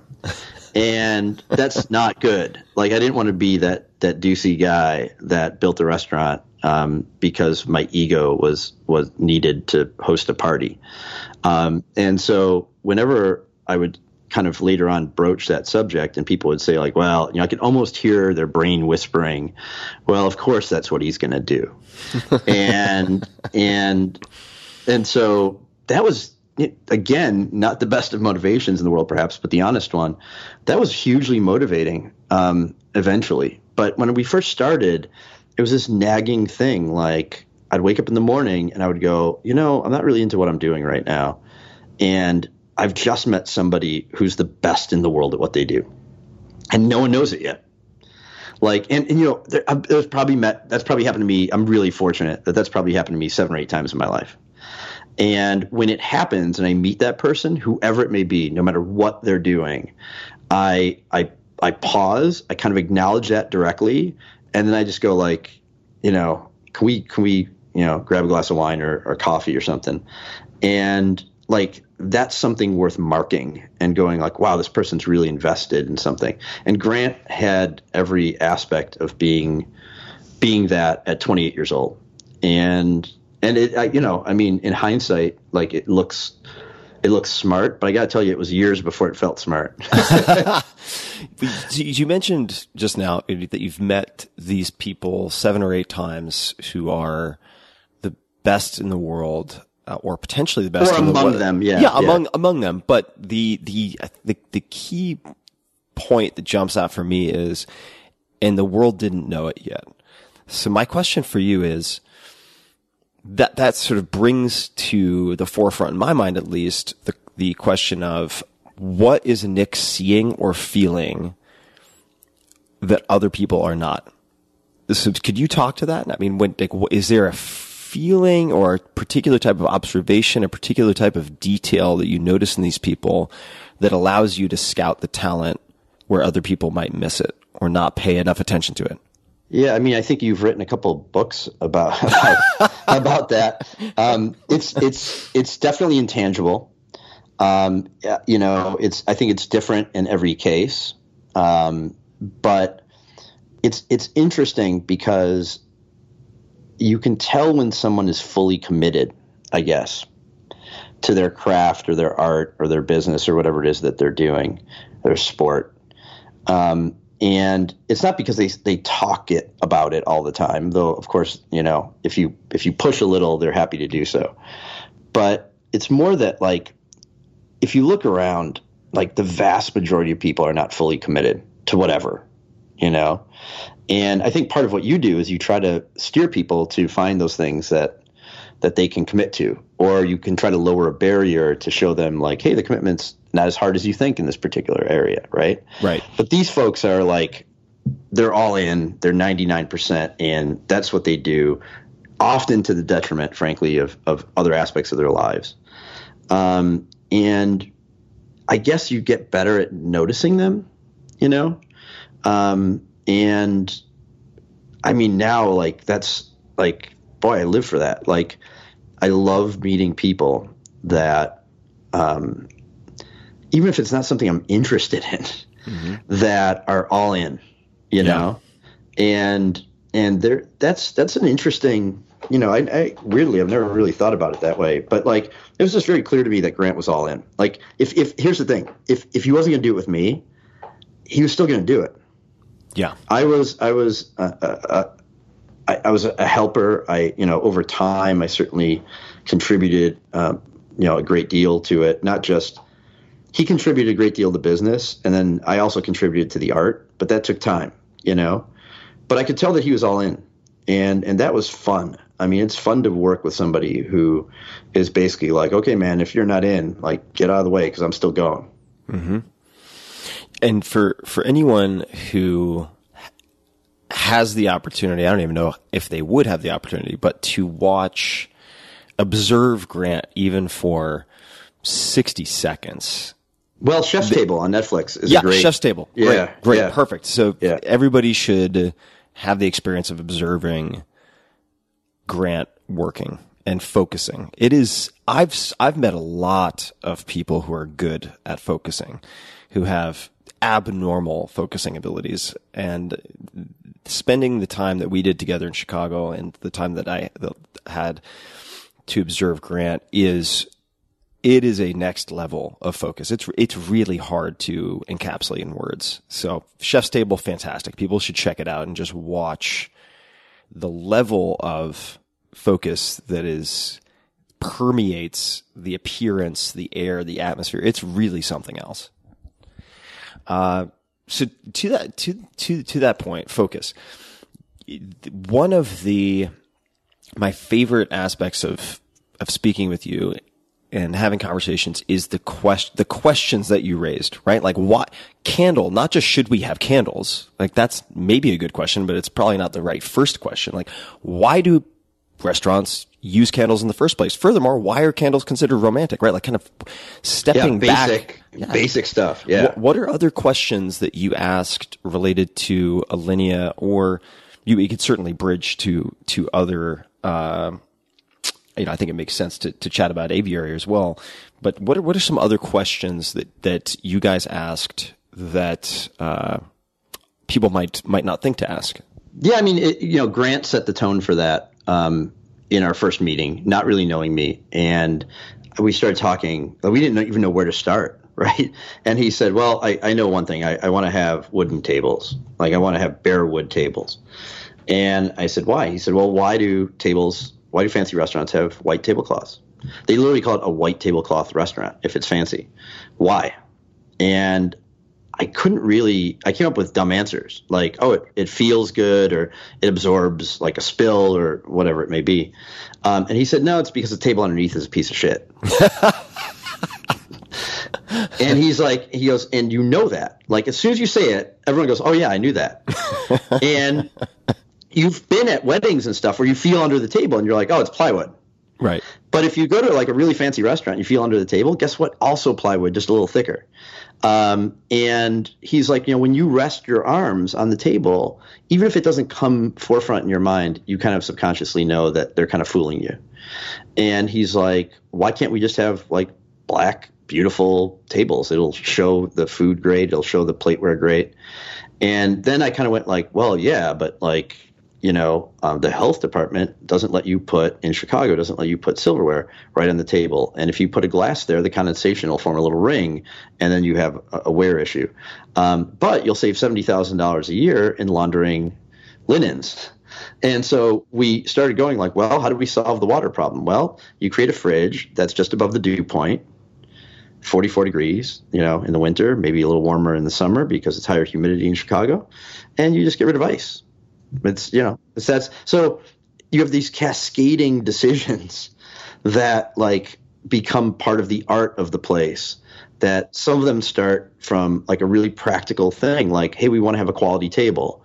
And then all of a sudden you need a little pillow that the silverware goes on because that martin designed because you can't put we didn't want to have placemats that's too cheap. So all of a sudden we had to design like you know a silverware holder. So it, it just became this cascade of like interesting little art projects um, that were there for good reasons and really created a unique atmosphere. And it was like one of those things like we never tested it until the day we opened. Like you couldn't test those things. And the very first guy through um, the door was um, is now a famous chef, Chef Sean Brock of Husk. Oh, fantastic! Yeah. So he was spot. not he was not yet a chef then, 2005, and he was the first guy through the door. And he wrote this giant blog post on eGullet with pictures and everything. You can go see it. And every single thing that we hoped would create an emotional, you know, trigger an emotional reaction, it, it's almost all there. Like I remember going home and seeing that the next day and going, "Wow!" Like that shit actually worked. and you know, and it's like right down to the front hallway that was, you know, a reverse perspective, and, you know, stolen from Chartres Cathedral and and and inverted, you know. Um, so all of my interests of architecture and art and science and all of Grant's, you know, food and all that, like all came together in like a year long conversation on how to do something and we really fought with the architect and designers and, and all that because people would tell us the practical reasons why you needed to do this or that. And we would just go, nope, no host stand. Like, you know, we wanted to greet people in, a, in an open way. Um, and so just little things like that. And then we've taken that on, you know, um, through everything that we've, we've done where we took you know seven years, six years to to build our next place because we didn't have that idea that kept us up at night again. Um, and so, you know, when we did, then we did it. And I think I think editing editing yourself and each other is in an open way is really really painful, but really really important. And coming back to something you mentioned related to the living room, uh, the uh, the well off uh, yes who then create say an art project that is not yeah. uh, maybe beautiful but is most often not a viable business. What how did you apply those questions and rethink the business model to make any of this work financially? Yeah well i mean you don't want to be a dilettante right? Um, and and so you know my biggest fear is that um, it would work in an artistic way but wouldn't work as a business. Uh, and so you know the the the answer is at the beginning we didn't i didn't do much. Um, i handled all of our marketing and pr like i wrote everything you know myself. Um, really thought about open sourcing the the building of the restaurant. Um, you can still go online and, and see the, the original business plans and what logos we were considering using and the, the test kitchen, which was in my house. You know, we didn't tell anyone at the time, but that was my house at the time. And, and see the development of this restaurant. Um, and I felt like the open source movement in that way was a good model for what we were trying to, to accomplish. And part of that was people would say like a restaurant like this can't make money. And, you know, I, I wrote this little spreadsheet that I called the Universal Restaurant Calculator. And can, um, can, people find that online? No, no, no. but it's but it would be very unimpressive um, if they could. But it was it was basically like how many covers per night. I mean, this is back of the envelope stuff. How many covers per night can you do? What's the check average for food? Check average for beverage? What are your food costs, beverage costs, labor costs? What's insurance cost, you know, your your lease, your rent, like all those things, right? Um, and I had enough experience with most of those things to at least give good estimates to it. And so what I started doing is I started modeling other restaurants using the Universal Restaurant Calculator, and um, I had again this goes to the transparency of data. I had real data for only two restaurants. And from those two, I would then make assumptions about restaurants like the French Laundry, where Grant used to work, one of the greatest restaurants in the history of America, certainly. And you know, I came up with a number that Grant went, there's no way their revenue's that high or they make that much money. That's impossible. And it was really funny because years later, um, you know, I now work with, with Chef Keller, um, and he's, he's a friend all these years later. And I, I literally pulled that out one day with Grant being there and went like, how close am I on this back in 2005? And he's like, oh, you're within like two or 3%, you know? And, and Grant was just like, and it's, I'm, we're talking about back of the envelope stuff. And so, you know, you asked like, where can people start to start a business? Start on the back of an envelope. Like one of my favorite exercises is to sit in a restaurant or a small business of some sort and just literally do the back of the envelope. That is the kind of calculation my dad called it the two shoebox method. Put me through college, right? Like money coming in in one shoebox, money going out in the other. Whatever's left is profit. You know, um, you know, start that basic, and and we did that, and I didn't really think about the. We did well, but we didn't make a ton of money.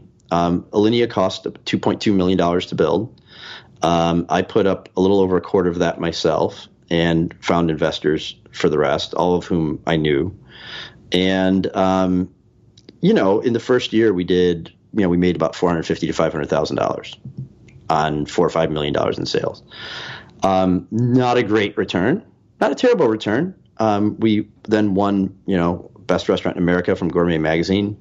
And I was horrified that we won that, frankly. Um, I remember Grant called me and said, "Yep, I just got a call from Ruth Reichl." And like we had some stated goals of like, how would we know if this is a success? And one of the things we wrote down was Ruth Reichl declares it the best restaurant in America. And we wrote that because in 1997, she wrote, The most exciting place to eat in America is the French Laundry. And Grant was there and cooked that meal and said that the energy of having someone that he respected so much because Ruth is just a great writer. She's one of the unimpeachable food critics in the history of America. And having her write that in New York Times propelled that restaurant to its permanent status. Um, I think that can't happen nowadays, honestly, for other reasons. But this is kind of pre pre you know internet, pre Yelp, all that. And then all of a sudden we got that, and I was like horrified because you know one of the g- goals was completed so early. We would have we wouldn't have our like our lodestar, you know. Mm-hmm. And so um, he was like, "Dear God, can you let me enjoy it for like a minute?" You know. to you. yeah, oh yeah, yeah. He was genuinely mad at me. I was like, "That's terrible." Like, you know, I mean, I was happy, but I was also like, "Oh no, now what do we do? We need to, we need to find another artificial construct here to like go after." Um, and Enough of this. Ha- I need to find happiness and get this other happiness out of my out of my face. Only wave yeah, for sure. yeah, no, it's about. I really do believe that actually. Um, that it's often the process is is so rewarding that when you get something done, it, it can be a letdown. You know. And um, I wanted that process to go. And then, unfortunately, six months later, Grant was diagnosed with stage four cancer and given six months to live. Um, and so, weirdly, that was the moment where, after he was going through treatment, where I started going into the restaurant at night. Because remember, I'm not a service professional, I was running the business of the restaurant. Um, I would start going in at night and asking really dumb questions again. And you know, weirdly, um, our goal was to keep Alinea open for when he came back. And mind you, he only missed like, you know, 12 days, 14 days of service during really intense chemo and radiation. And, but he was given six months to live. And, you know, when people are in that situation and their livelihood is tied to this restaurant, um, even despite their loyalties, oftentimes they just need to find another job because they're like, hey, in four months, this place is going to be closed. So it was, and, and in the midst of that, we decided to do our first book, really to chronicle, um, you know, his, his, you know, what he had accomplished. Because for him, he felt like that would be his legacy. Um, he thought he was going to die. He was told he was going to die.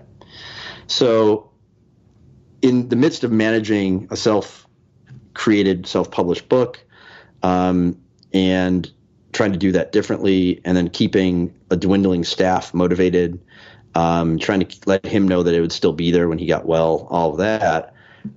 I started going. This place is run in strange ways, man. This industry is is is not run right, you know. And I started asking like basic questions, like if we have a wait list for 100 people on a on a Wednesday, why do we do 74 people on a Wednesday but 86 on a Saturday? And the answer was because our incentives were misaligned. You know, the service industry as a whole can't run at 100% every single day of the week unless they're incentivized to do so. And you could go like, well, yeah, but every server they'll make an extra 100 bucks a night or whatever. But they're kind of going like, look, if every night was Saturday, I'd be dead.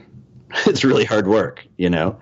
So you need to figure out ways of load balancing that um, and making every day the same, and you end up way ahead. So from a business perspective, um, that's when my sort of self education uh, in this industry came came forward, and it came forward in a way that I think I was less patient with everything because we were also going through this really difficult emotional time, um, and so consequently, when I didn't get answers that made any sense, instead of being diplomatic about it, I would just be like, "Well, that's stupid," you know, and which which cut some of the normal social filter off, and I'm sure it wasn't a pleasant time to to be around anybody.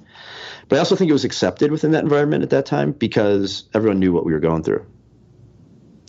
And so when we, you know, years years later, when we finally like we're kind of like, hey, we've got some ideas to build next and the aviary that's when I kind of went like, well, we're going to do things totally differently here.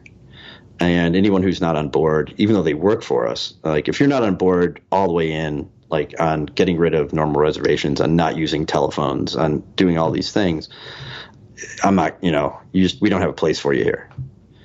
Um, and man, it really worked.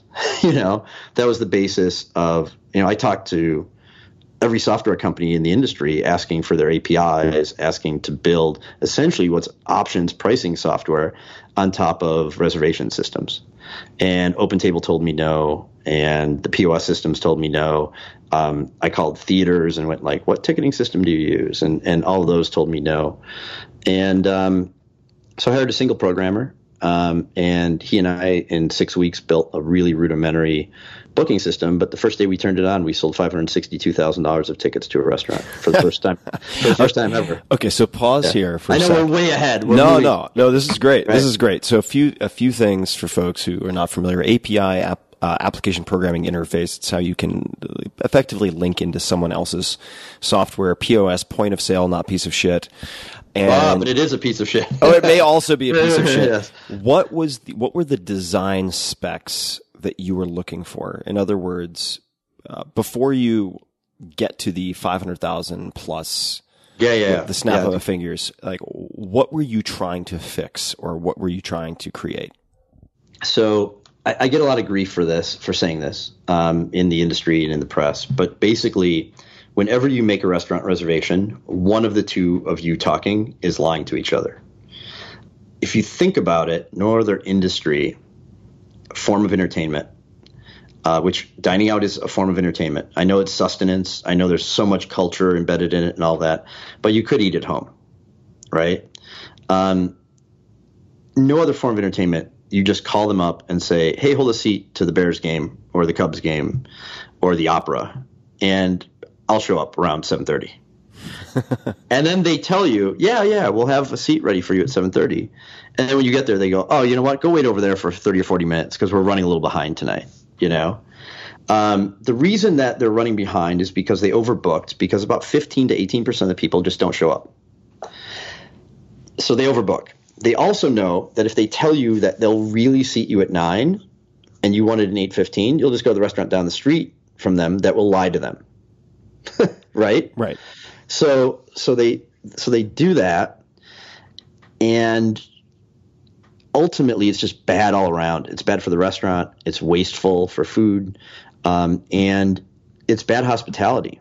Like, and that's like there are so many pop culture references and, and entire sitcom you know episodes built around someone trying to get into a restaurant. Right? It's absurd. It's completely absurd. And you know, I looked at our no-show rate at Alinea, data-driven, tracked it. I looked at our um, what we call short-seated tables, like the number of tables that were four people but only two showed up. And the dirty secret there is like people would go like, well, what do you have available? Uh, well, I have an 8:30 for four. Okay, we'll take that. And they never intended to bring the other two people. Well, that's just as bad as a two-top no showing. We only have 74 people in there. And so it's a yield management, or 74 seats. So it's a yield management problem. And so we five to eight percent of our revenue every night was was being lost to that transaction. That was a non-transaction, right? And so I wanted to figure out ways um, to do two things. One, I want to figure out ways to make it transactional. Because again, you asked about Professor Thaler. One of the key tenets is, is a little bit of skin in the game, right? Uh, when, when people have a small vested interest in something, in the outcome of something, or even if I gave you a pencil as a gift, and then 30 minutes later I want to take it back, you will get so mad even though you didn't care about that pencil, right. right? Because you're like, what was that? Yeah. Dude gave me a gift. Now he's pulling it back. You yeah, know? it's like the expected. it's like the expected value of a mug. If you uh, ask them how much they would spend to buy the mug versus giving them the mug and saying how much will you accept to sell it, you know the differential. Correct. Yes, huge. So you know it, that came to me one day because I, I my my kids wanted to go see a movie at night that I did not want to go see, and I was really really like I would have easily paid fifty bucks to not go to this movie, right? Yeah. And then my wife basically says, "Hey, well, let's go to that movie." So I go on Fandango, I buy four tickets, sixty bucks, whatever it was, and at like five thirty at night, it's pouring rain, and everyone's napping, and they're like, "Yeah, I don't want to go." And I'm like, "Get your asses in the car. We're going to the movie, man." now I would have easily paid that sixty dollars to not go to the movie, but once I had the sunk cost of of paying for the movie, my psychology totally flipped. and and I was like, we're going to this movie that I don't want to go to. Like and I literally irrationally made everyone go to the movie. like which weirdly cost you know i mean from an emotional family standpoint all bad all the way around right and um, so I, I thought about it and i was like wow what if people what if people put down a small deposit on times when demand exceeds supply like right so saturday night 8 o'clock great that's a that's the best seats at the opera house let's see if people prepay for that or put down 20 bucks for it that's fully credited at the end of their meal. It's not a cover charge. I'm not trying to squeeze people on the actual cost of the meal. I'm just trying to go like, yeah, let's see if people make a commitment. And everybody told me, no, no one's going to do that. Like this is not the way it works. But if you look back historically, and this is the interesting part. Again, it's about like digging in deep on something. If you look back historically, um, restaurant reservations started with the telephone. And at the time that we were starting to do this, the telephone was dying. And I didn't know that at the time. You know, that was eight years ago. But I have a computer in my pocket. And if you ring me and I don't know your number, I don't want to talk to you. I don't answer it. I'd much rather receive like a little piece of text letting me know what's going on than a phone call. Um, similarly, like calling a restaurant is an antiquated thing to do at this point. But long before the telephone, people got room and board. And what room and board was literally, it was like you go to an inn, and you you get a room for the night and then do you need food okay well you get a board of food that was literally it and you'd prepay for it mm-hmm. and so you know there was hundreds of years of that long before there was a telephone and people called and said yep like you know i'd like to eat at your restaurant sure we'll let you in um, and so as the technology for the telephone has morphed into you know what we all have in our pockets now um, I just wanted to update that whole transaction. And so I also wanted to acknowledge that Tuesday nights should be cheaper than a Saturday night. So it, it has to work in both ways. I always thought Uber could have fixed their their surge pricing issues by having discounted pricing when there was no demand. Like mm. just move pricing in two directions. Mm. And if you move pricing in two directions, then like that whole argument goes away. Right. Um, and so so we did that. We we we priced out different prices by day of the week and times a day. So 5 p.m. on Wednesday at Alinea is still cheaper than 8 p.m. on a Saturday, mm-hmm. by a lot, by 80 to 100 dollars a person. Wow. Um, and and you know what happens? Um, and this is now we have you know hundreds of restaurants doing this on our software called Tock.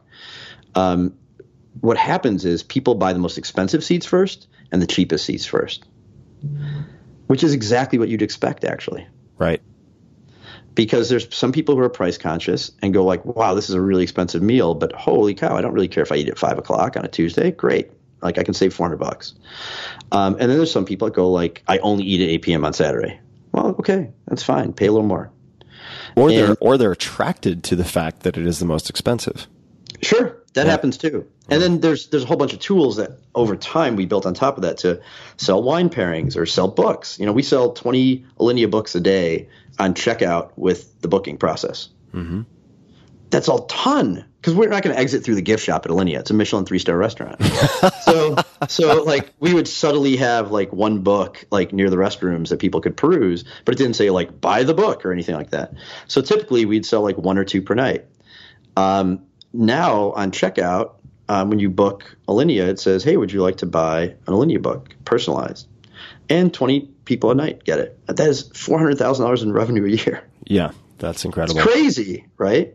And it's amazing to me that no one did that beforehand, um, because ultimately, people can't buy what they don't see, and people don't want to be upsold inside of a restaurant. There's nothing worse in my mind than, you know some places that today's special is today's special and it's real and you you kind of know that but sometimes it's just the old fish right uh-huh. sunday night yeah right and we all know these things and like I think no restaurant wants to like raise their hand and go, "Yep, that's all true." Like yeah, we were yeah. lying to our customers, and and we're not going to really seat you at eight fifteen. And so I think when I said that, like you can look back through some articles. Um, I remember that there's an article, I think it was in GQ, that um, they interviewed like a grizzled veteran, you know, and know, he didn't use his name, and said, you know, um, overbook and a bar to wait in has always worked for me. and I was just like, how does that not sound like terrible hospitality to everyone reading that? You know. Yeah, yeah, for sure. Yeah, yeah. There's so there's so many systems that have uh, similar overbooking, load balancing issues. Right? You look at airlines, you look at hospitality. You, Yep. it- My dentist. yeah. I, I have a great dentist. They only do it via phone call or email. And so I have to play a guessing game. It's like going into a clothing store and going like, "Yeah, I'm looking for a blue V-neck cashmere sweater." They're like, "Nah, don't have one. Guess again." like it's like put the shit on display, man. Like just tell me what day you could clean my teeth. Show me, and I'll just go online and hit the button. You know? So the, when you then debuted the uh, the the ticketing option, if I'm if I'm if I'm Yeah. labeling it properly, how did you prime the pump for that? Was there anything? Did you need to prime the pump to have this? What seems like certainly a windfall. Well, we Uh, did. Yeah, we did a a uh, a video where you know next restaurant was about a restaurant that's always new. Essentially, like what's what's one of the big problems uh, of the restaurant industry? Well, when you open a new restaurant, doesn't matter what it is, people are going to show up for like five or six months, and then after that. Um, you know, you guys struggle to like get regulars and, and, you know, like find new audiences and all that.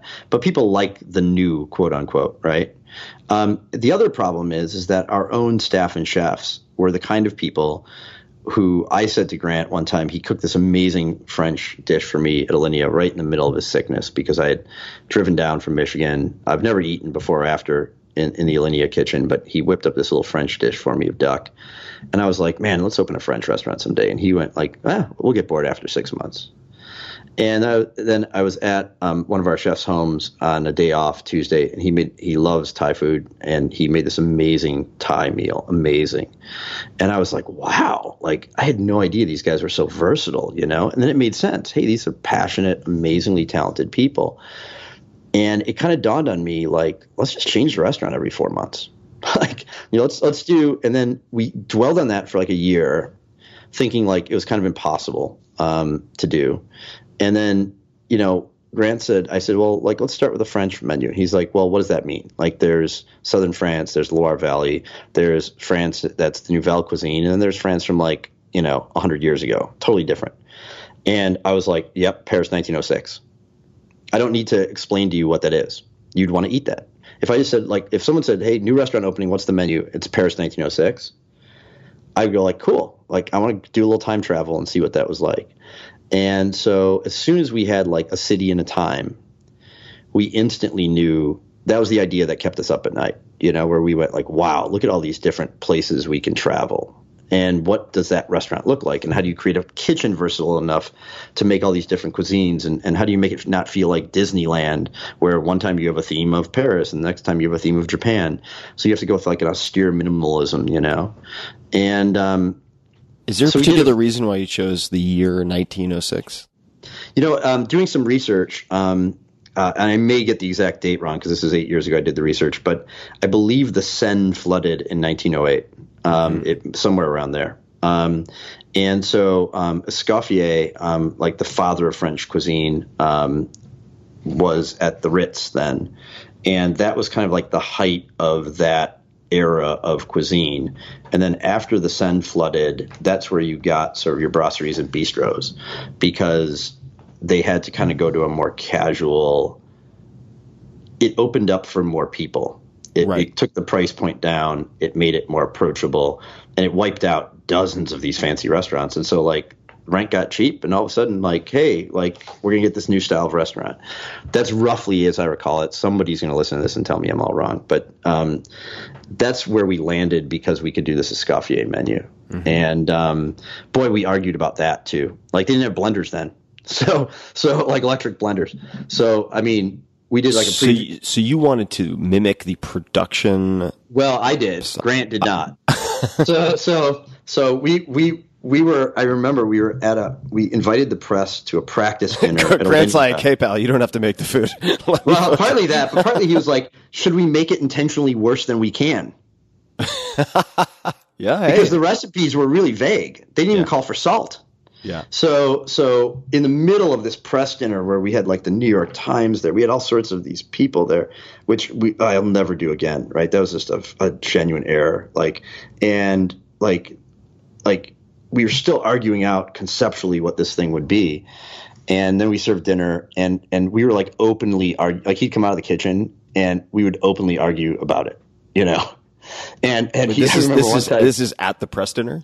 Yeah, yeah, yeah. and, and, and, and, and I remember he brought the soup out, and it was like, you know, he was like, I was like, oh, they, they must have used like the actual blenders, right? Like modern blenders, because it was like the mouthfeel was like perfect, right?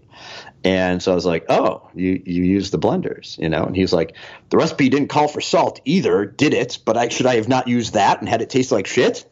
You know? and, and then I was like, well, maybe you don't know that they didn't have refrigeration then either. And they packed the vegetables in salt as a desiccant. And so they were almost all pre-salted by the time they get to Paris. And that was it. Like people were just like, these guys don't like each other at all. but but that was that was that's our method. Like that's what we did, you know. And um, I mean, to the day we opened, we we had those those arguments. Um, and then you know, in terms of the software, like man, like I didn't sleep for a week. Um, we set it up on Rackspace. It didn't work right. I had never done anything like that before. Um, you know, it was like no one would help. I think like like you know nobody would help. No Wait, one. when my- you say nobody would help, you mean competitors, potential? Uh, I don't even potential know what you call it. allies, Allies. potential like These are potential people- software companies. I got it. Why wouldn't they help? I don't I you know like in the case of OpenTable they had a monopoly. Right. So why that, that, why- that makes sense to me. That makes yeah. sense. Um, in terms of everyone else, I think they didn't, just didn't get it. Um, but even people within my own company thought this was a fool's errand. You know, like Grant for sure, like he will fully admit this now, thought it was a terrible idea Why did he think it was a terrible idea? because it's not hospitable. It's not hospitality. Mm-hmm. It's You know, not. It's not. It's not. It's low touch, not high touch. Correct. Mm-hmm. And and and hugely the case where you know all, all of a sudden the price is different every day. Like, are people going to get that? And I just kept looking to other industries, and I'm like, no one has a problem with it when they go to a baseball game. They're, they're not sitting on the, uh, you know, above the dugout, and then like the guy who's in the third deck back row looks down and go, oh, that guy, like he totally stole that ticket from me. like they're, they're like two different price points, you know. Yeah, yeah. And I just feel like people inherently get that without having to explain it to them. How? And how? then- if I, if I may, how far in advance of the opening were you pl- were you hoping to launch the software, and when did you end up launching the software? Yeah, um, I launched it about seven hours before the first dinner. Holy shit! Um, I hope to have done it four to five weeks ahead of that. It was literally a one man operation plus me, like one programmer and me. Um, when we launched it, um, Rackspace, this is 2010. I'm not saying anything bad about Rackspace. It was, I didn't, I probably set it up wrong. Uh, 2010, um, it did not, like, it's supposed to auto load correct and self propagate and it, neither happened. I was expecting we had 17,000 people on our email list that had signed up on the website to like be notified when when the bookings went on sale, and I was expecting maybe you know 700 show up, like should be fine, and something like eight or nine thousand showed up, and everyone just kept hitting the refresh key, and God. here's another fatal error. Um, of stupidity, and, and this is not the way our software is built now because we have professionals here. But uh, basically my admin login was on the very same server as everybody's public access. Oh God! So I couldn't even go into configure it up. So I, I and the, the good news on this is that I couldn't answer like hundreds of angry emails all at once. So I created a Facebook group um, for the business, which in 2010 not very many people did. And so if you go back and scroll all the way down to the beginning of that, you'll see me going like, "Hey, if everyone could please stop refreshing." I can sort this out. And what was really cool is that people felt part of something. Um, they felt like, wow, holy shit, this guy is actually doing this himself. Um, we're part of this experiment, um, and we're on the inside of it. Um, I got a lot of empathy from the customers, even though they were the ones that were unable to get what they wanted. And then when it finally started working, I mean, I literally not showered in five days. I had pizza boxes laying around. It looked like a bad movie startup thing. I, I had a beard, like I was, you know, just strung out manic. And I remember I called Grant and it was opening day, and he said, "How many should I prep for?" And I said, "Prep for full, like because if not, we'll turn on the phones." What I didn't tell him was that I didn't order the phones because I didn't want to have a failsafe. You'd burn the ships. Yeah. I yeah, I, I would. I just wanted to make sure it. I I forced myself to work, so we had no phone line, and um, I it, when it started working, I would double click. You know, one of the functions was I could double click on a table, and if it was um, yellow, it was held. The public couldn't see it. I could make it available by double clicking it. It would turn green, and then when it was sold, it would turn red. But the first time I did that um, to act to let more inventory out, um, and clearly things were working, it turned red so fast I thought it was broken. and so then I went into the credit card processing and saw, oh my gosh, someone bought that that fast. And I called Grant and I said, dude, you got to come to my house.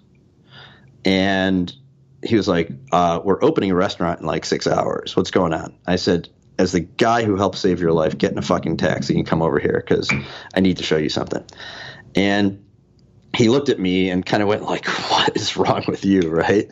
And and I took him upstairs to my office and I said, I explained what I just to him what I just explained to you, and I said, "Click on one of those and make it available." And he said, "Which one?" I go, "Any one in the next month." And he clicked like three weeks out at 9:30, and it instantly turned red. And in another window, I had the credit card thing up, and I go, "Look, Mr. Jones bought that." And he went, "Really?" And I'm like, yep, there are, you know, 4,000 people waiting for you to do that right now. And that was the moment at which I I was basically like, this is the best thing I've ever built. because be, because it was it was it was it was functionally different than any way that anybody was doing this. It wasn't novel. It was just applied in a novel way. And so, you know, what was interesting is that, of course, the software itself sucked. But as a proof of concept, it was awesome. Yeah, qu- quick question on that, if you're comfortable answering. How much, Yeah. how much money had you put into developing the software at that point? Uh, yeah, yeah. Ru- roughly.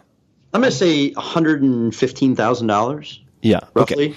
So in your mind, were you completely confident it would work or, and there's, it doesn't have to be A or B, there could be C, D, E, F, or were you like, you know what, for 115K or whatever it might be, even if you budgeted for less and it overran, the, the even if there is a 20% chance that this works is, it is worth risking the Yeah, uh, hours yeah. and time because it will so completely transform what we're doing. And if it fucking fails, who cares?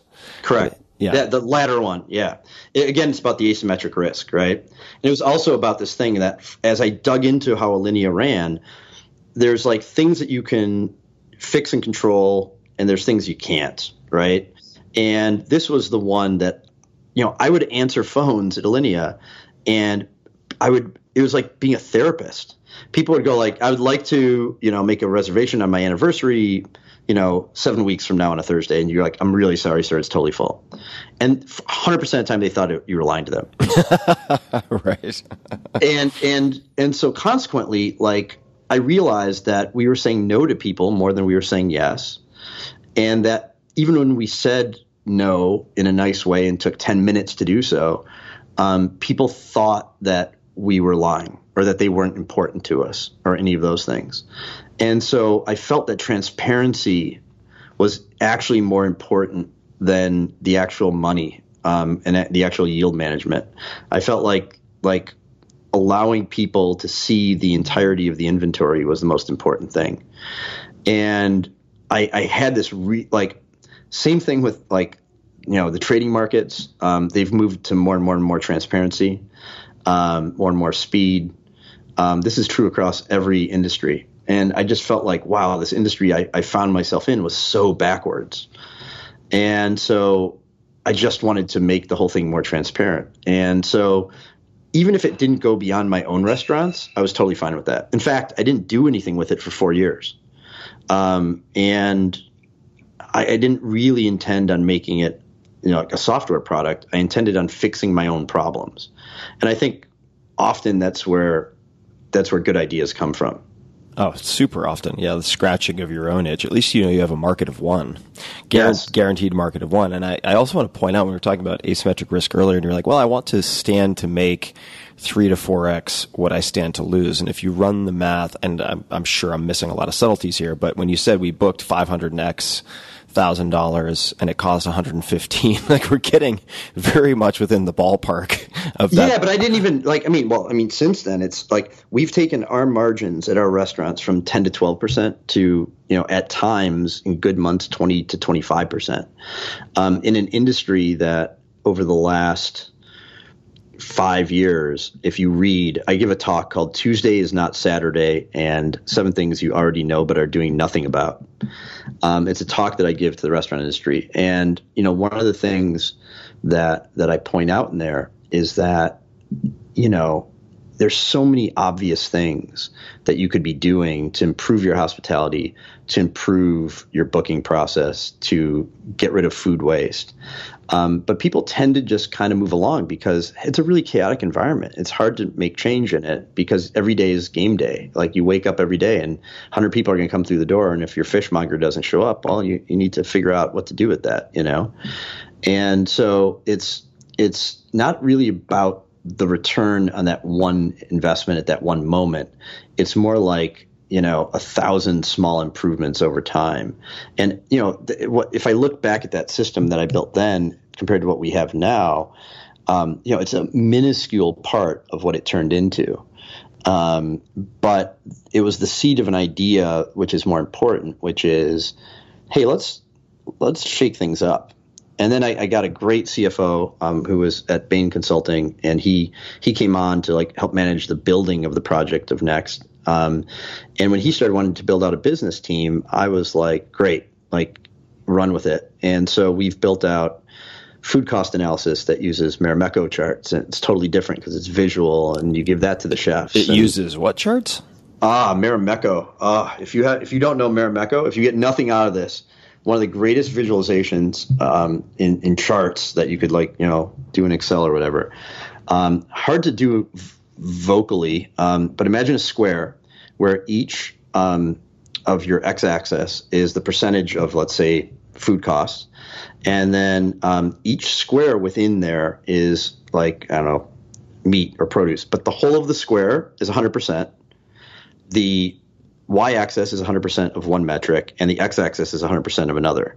So you could kind of look at any given square and see how much that impacts the whole.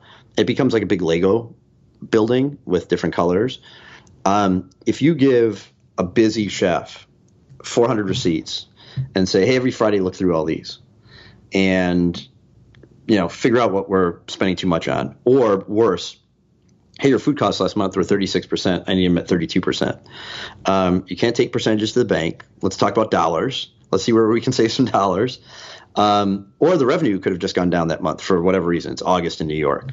And so it's not really a good way to look at it. But you give this person this this chart, this Marimekko. No, and go, Marimekko. I'm, I'm This looking. guy's name. Yeah, Yeah. it's M A R I M E K K O chart. Is that right? Think- Again, not- not good on I spelling, so. but sure, I, I yeah. think so. There is a Google result which is how to make a Marimekko chart in Excel. So I'm guessing that's probably it. There's some That YouTube, is it. YouTube videos as well. So I'll I'll put those Yes. in the show notes for people. Man, I gotta tell you, like from a utility perspective, you show that to a person, you explain it visually, like when you see it, it makes much more sense, and they instantly get it, and they look at it and they're like, "Oh, there's no way I spent that much on fish last month." you know, And, and this can be this can be used for things outside. Everything. Okay. everything. Yeah, it's Not it's- just food, not just restaurants. Oh no no no! It's it's just a great visualization of utility, and like consultants love it. And I got to tell you, I don't love consultants in general, but but but but if I've learned anything from from the best consultant that I've ever hired, like who who is now my partner and CFO, um, he, you know, he came up with this, and as soon as I saw it, I was like, how did this not enter my life until my 40th year? This makes no sense, you know. Um, it's just incredibly useful. But I, my point is, is that we we kind of went through everything in the restaurant and went like, well, what are the biggest spending areas that we can like analyze? And um, it's true in any endeavor uh, that you're doing. You you know, there's no point looking at, at the dimes if if you've got something that costs a thousand dollars. Start there. So um, you know, and that's you know, getting into like our thoughts on our publicity, our PR, like we don't have a professional PR person and haven't in 14 and a half years. Um, we we don't spend money on any promotions other than social media. Um, and then with the social media, we, we track all of that. You know, um, we can see what our ROI is on a boosted post. Um, we can see what our ROI is if we advertise on your podcast. Um, Right. You know, those are that's that's why these mediums are are working um, is because they're measurable. You know, I, I I was looking up just as you were chatting, and as I was also looking for Marimekko, uh, a quote that I think applies, and you may certainly feel free to disagree, but applies very well to a lot of the breakthroughs that that you have experienced and also helped to catalyze in uh, a lot of what you've done. And it's a quote from Charlie Munger, who, for those who don't know, you should definitely take a look at Poor Charlie's Almanac. He's the the the right hand, or I shouldn't even say that. He is the investing partner of Warren Buffett, and uh, fascinating, fascinating human being. But one of one of the quotes of his that I really return to a lot when I think I might be outsmarting myself in some way uh, or in general as a reminder is quote it is remarkable how much long-term advantage people like us have gotten by trying to be consistently not stupid instead of trying to be very intelligent. Yeah, Uh, right Yeah, Be- I mean, be- because you you as you noted earlier you have these practices that uh, are being implemented by otherwise in many cases smart people who've just not taken the time to ask why are we doing this? Why does this exist as a thing? Why what why does like you pointed out it's so uh, obvious once you reframe it. Like you walk into a clothing store and they're like okay what are you looking for? Nope sorry guess again. It's like that's fucking ridiculous right? And, and yet that's exactly the way it works in many other places. Yeah, yeah, and and that's you know once you start down that road of thinking that way, uh, it will drive you a little nutty. Because you you start like you can't do every business, you know, and um, you know there's a couple things that I've got in my back pocket that I'm kind of like you know one day I'm going to arbitrage truffles. Because it's like there's an opaque market that's absurd. Like, you know, it's like here, here's an example. I'm going to give somebody out there call me up because this is a real business idea, um, and I've been wanting to do it for years. But you know, black and white truffles, not the kind, not the chocolate ones, but the kind that the dogs dig up in France and Italy, um, are as expensive as the most expensive drugs in the world. Um, you order them as if it were an illegal drug. And of course, they're perfectly legal, but you call up a truffle dealer um, and you go like, you know, what do they cost? Well, they're you know, six hundred and fifty a pound right now for black truffles, sixteen hundred for white. You try to talk them down a little bit. You make sure that you get the best quality because hey, we're Alinea and we will ship you back the stuff we don't like and all that. And then in an unmarked box, stacked with newspaper, will come twenty thousand dollars of truffles. Good for like a week, by the way. Like not like this is not like a big supply. And it is completely opaque as a market. Um, there's no mycologist touching these. Um, there are knockoffs from, well, not knockoffs. There's different species and quality from Australia, from Tennessee, from from China, um, et cetera, et cetera. That they cut into it. Sounds familiar. um, and and like it was my like we spend a lot of money on truffles every year, um, and try to figure out what the U.S. market in the fall truffle season is worth. You can't. It's exactly like publishing. You can't find numbers, you know. And so whenever I, whenever I see something like that, I'm like, someone's guarding their their golden goose, you know. right whenever whenever it's a black box you're like i feel like i am not on the best side of this trade That's right. That's right. And and that's that's what I did. Um, you know, I did um, a closed-end seller network between the Merc and the Amex to arbitrage ETFs to get rid of the phone brokers in the middle. Um, that took me like a year and a half to get through the Merc and Amex um, powers that be. Um, read like most of the CFTC. So when they would tell me it's not like in the rules or not legal or whatever, what is be like, cftc chicago trade uh, no, something no, no. This is the uh, the federal um, commodities trading commission, i see okay It's like the SEC, but for commodities. I gotcha. Um, and you know, again, sit down and actually read that someday. Like, what's amazing is that the experts never. It's like it's like the members of Congress who don't read the bill, and then if you ask them detailed instructions on it, they're like, "Oh yeah, I don't really know." But the general tenor is this or that. Um, the people who were governing the exchanges had never read the rules, so they would just quote to me. They would just quote to me like, "Well, it's against the rules," and I'd be like, "Well, here are the seven volumes. Please show me where." If not, I'm going to do it. You know, um, and so similarly, like like truffles, same thing. Um, the the you know the booking um, for the restaurants, same thing. Open Table had a monopoly. They wouldn't tell you who your customers were. They would sell your customers. They still do to other restaurants. If you you know if you're full one night, they'll just send you down the street to a Japanese restaurant down the street. They don't care. So I wanted to get rid of all that. So I built the software for that. Truffles, I will someday build a truffle exchange. So, question for you: Yeah. This is this is uh, this is something also for this is maybe just turning this into a therapy session slash coaching session for for myself, but I get attracted like a moth to the flame to puzzles, and oh, uh, I've got a puzzle Oh, for you. No, well, no, no. I don't need any more puzzles. I need no more puzzles. But you, there are many, many black boxes out there, right? You you have truffles, and like you said, it's like, all right, what's the market size of the truffle exchange at X point in time? Don't know, right? Uh, although you guys, uh, as one establishment or multiple establishments, buy a lot. There might be a hundred different black boxes like that that you run into. How do you choose the black boxes worth trying to shine light on like a detective because it's going to consume energy, it's going to consume time. How do you pick and choose which to go after? Yeah, it's it's it's it's like the manic test, right? Like it's like the one that bothers me the most.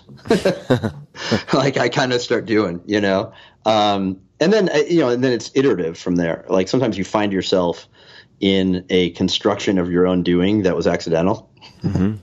Like all of a sudden, you know, you kind of opened your mouth and, and said something like the truffle thing, and all of a sudden, like, well, okay, I guess we're building a truffle exchange. You know, I feel like I feel like um, the boring company is like that for Musk like like like he he opened his mouth and be like, yeah, just big big you know dig big tunnels, and he's got enough credibility now where some engineers went like, yeah, we could build you know we could dig tunnels that are seismically fine and like hey you work for spacex okay like let's see if you could build a dig a tunnel.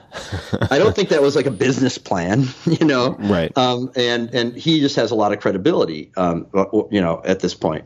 Um, i think that to a certain extent like a lot of people have a lot of ideas. They just don't dig down that that rabbit hole. And um, so, you know, I I do some as like a hobby. Um, I do some where I kind of have someone that I like within our company and say, well, if you really wanted to be independent and do something cool, like here's a project. Like learn more about this and start researching it. You know, we have you know 300 and some employees on the restaurant side and about 50 on Tock.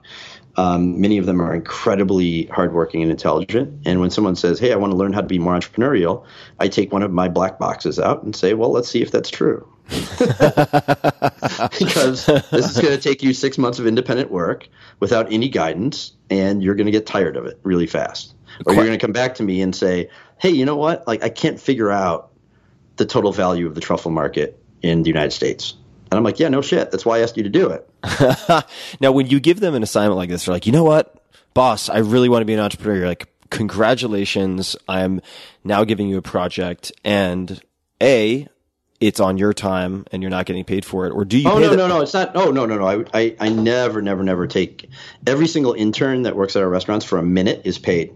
Gotcha. So even, Yeah, so I don't- so I they don't- do get paid for the black box time. Oh yeah, of course. Yeah, yeah. I would never like. I think one of the things that I really dislike actually are industries like where they say, "Hey, like you're, you know, you're in college or whatever, you know, be an intern." And then you know your parents say, "Yeah, that's a great opportunity for you to learn something and all that." And it's like, well, you're probably not. If you're not getting paid, you're not being valued, frankly.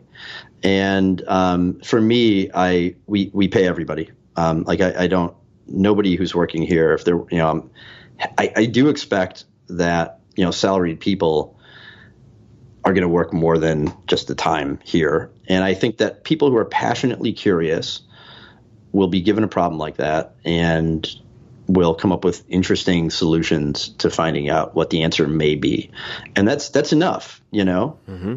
So I, I want to add some sort of commentary on the question that I asked, which is, I think it's incredible that you do pay them for that independent research, which is also acting as entrepreneurial training slash filtering for them. Uh, but I wouldn't have judged you harshly at all if you said no, that's on their own time. And the reason I say that is that if you are going to be investigating black boxes as an entrepreneur, there are going to be periods of time where you are doing it in the evenings. You are doing it on the weekends. You are doing it without a clear road to immediate cash flow, right? So I wouldn't have judged you if you said, you know what? I am paying them full time for their normal job, but if they want to tackle one of these black boxes, that's considered extracurricular time. Uh, so I wouldn't have judged you harshly uh, if you had responded in the uh, in the negative on that. Yeah, I mean, I, I guess, I guess, you know, to to back up a little bit, like when there are people who I don't know, who do not work for our company, and they call me up and say, "Hey, I've got this idea for X, Y, Z, or whatever," and it's intriguing enough, I will, I will pose some more difficult questions, but they're not working for me. You know what I mean? Like, Right. there's there's a guy who brought me a food product that I, I you know, uh, about a year ago, and it was interesting, but not super compelling. And I said, hey, if you did these five things, it would be a lot more compelling for me to be involved and, and to help with it and all of that. And yesterday I got a box in the mail and he had done not only the five things I said, but said, hey, when I started doing those, these seven other things popped up. Here's where the product is. Here's the people we signed. Here's the airline we just signed to, to carry the product. And I would love to have you still involved, even though we're so much farther down the road than I thought it'd be a year later. That's super cool. Like Yeah, I didn't yeah. pay that guy obviously, but there's a person who's truly entrepreneurial, right, and did this Yeah. on his own time. Um, but if they're working here, if they work for the Alinea Group, if they work for Tock, like for sure, they're you know you could take time during your day, like doing your normal business. That's a project that we're working on. And um, you know, we we also try not to have such harshly defined roles, not within the restaurant. Like, look, if you're a server, if you're a captain, if you're a, a line cook, um, you're probably not working on my truffle project. You know? um, just because, like, it's you Right. don't have. Time. I mean, realistically, uh, you know, that's not that's. But on the business side, um, we certainly have um, people who who work in roles um, as like a lawyer or an analyst or something like that who want to get involved with our publishing project or who want to get involved with the truffle project or whatever it may be. And you know i'm happy to to pull them in and try to include them. And you know like you said you, you used a, a word as an entrepreneurial filter. Um, i would say 95% of the time people filter themselves out. Right. Yeah, I agree with that. I mean, they're going to self, they self-select or self select out. yeah Uh, are there any particular books or resources that you have found useful on uh, hiring or managing? God, if you found one, let me know. no, I, hiring is so hard. I think it's the hardest of all things to do. Um, and I think my style of interviewing people is totally different than it was 20 years ago. Um, we used the word self selecting just a moment ago, and it's exactly what I do. I kind of bring people in, I let them know what I'm about, what the company is about.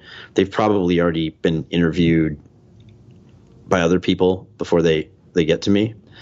And so at that point, I, I let them know like what are the upsides and downsides of working here, you know, and I kind of let them know what the expectations are, and then I I tell them like people self-select into a job, and you don't want to come here if you're going to fail, because that would be terrible, and I don't want you to come here and fail because that would be a waste of my time and resources, and would also feel awful. It's never good to let go of someone; it feels terrible. So let's see if you are self-selecting in. What do you want to know? Like I'll be completely transparent about what's good, what's bad, what's good about working for me personally. The fact that maybe you'll never see me again. you know, I mean, it's, it's like a big enough organization where you know there are definitely people working here who who I don't know at all. Um, but people tend to join organizations where they want to work. And so I, I try to make that process, I try to make them be able to say no easier than they can say yes. How, what would be some examples of how you do that? You know, I, I, I kind of judge the person by by what their pain points are. And so if someone says like, I, you know, one of the things I, I like to ask, you know, which it kind of resonates probably with, with you, is I say, hey, what are the last five books you read?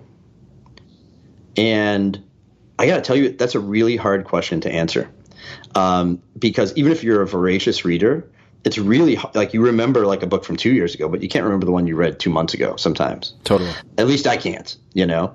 And so that is a great filter on people because a couple things will happen. One, the person who's a voracious reader will go like, "Oh my god, I swear to God, I, I read like 20 books this year. Um, let's see," and they will really start going, "Oh, well, I read one like three months ago. That was this, and it was about that." And you could tell that they're intellectually curious and and read a lot. Um, you'll also get a person who goes, "Look, I haven't read a book in 20 years, but every night I go home and I do woodworking." and that's my outlet. Like that's where I focus. That's my Zen moment, and that's a valid answer to that question too. You know, like you don't have to be a reader. Some people will just lie through their teeth, and they'll they'll answer what they think is the smart answer to that question, and I, don't want that person there. I read, I read War and Peace, and then I went to the problems of philosophy, and uh, Yes, yes, yes. Right. And then the four-hour work week. Right. So, so definitely I- not the I- right answer. right, right. So, so, um, so there's that, and I asked that kind of question. But then, like things like, do you enjoy writing? Like, I like one of my like one of my things is like if someone doesn't like to write, what do we? When people ask what I do for a living, I say I'm a writer, and they go like, oh, you've written a couple books. And I go, no, no, no, I write about 400 emails a day. And that skill is hugely important right now. Um, if someone doesn't like to write, they're not going to want to work for me because when when they send out an email and I, I'm CC'd on it and it isn't a well thought out little thing, the answer coming back is like, hey, here's four ways to improve this. Um, and at some point it'll be like, really? You you did that same mistake again? Like it, it comes off kind of harsh in email, you know? Um, and so if you're the kind of person that doesn't take feedback well or doesn't want to learn, like, man, I don't, I, I am lacking patience for that at this point in my life. Um, and I let them know that. And some people like look at you and just go like, yeah, dude, I don't want to work there. Like more than I would think, which is great. yeah, simplifies matters. yeah, and it, it's not it's not it's done with a smile. You know, I'm not like trying to like terrorize people when they come in an interview. And then there's some people that go like, awesome, that's exactly what I want. And um, you know, we have everything from like you know t- double PhD engineers to um, people who've never you know attended a university for a minute. And um, but they've they've self-selected into an organization that um, people ask a lot of questions. I love that like I can be in a room and come up with an idea, and everyone there will just be like, "Well, that's a great idea. There's no way we're going to be able to do that in the next six months because that's not that's not in our that's not in our capacity at our size right now."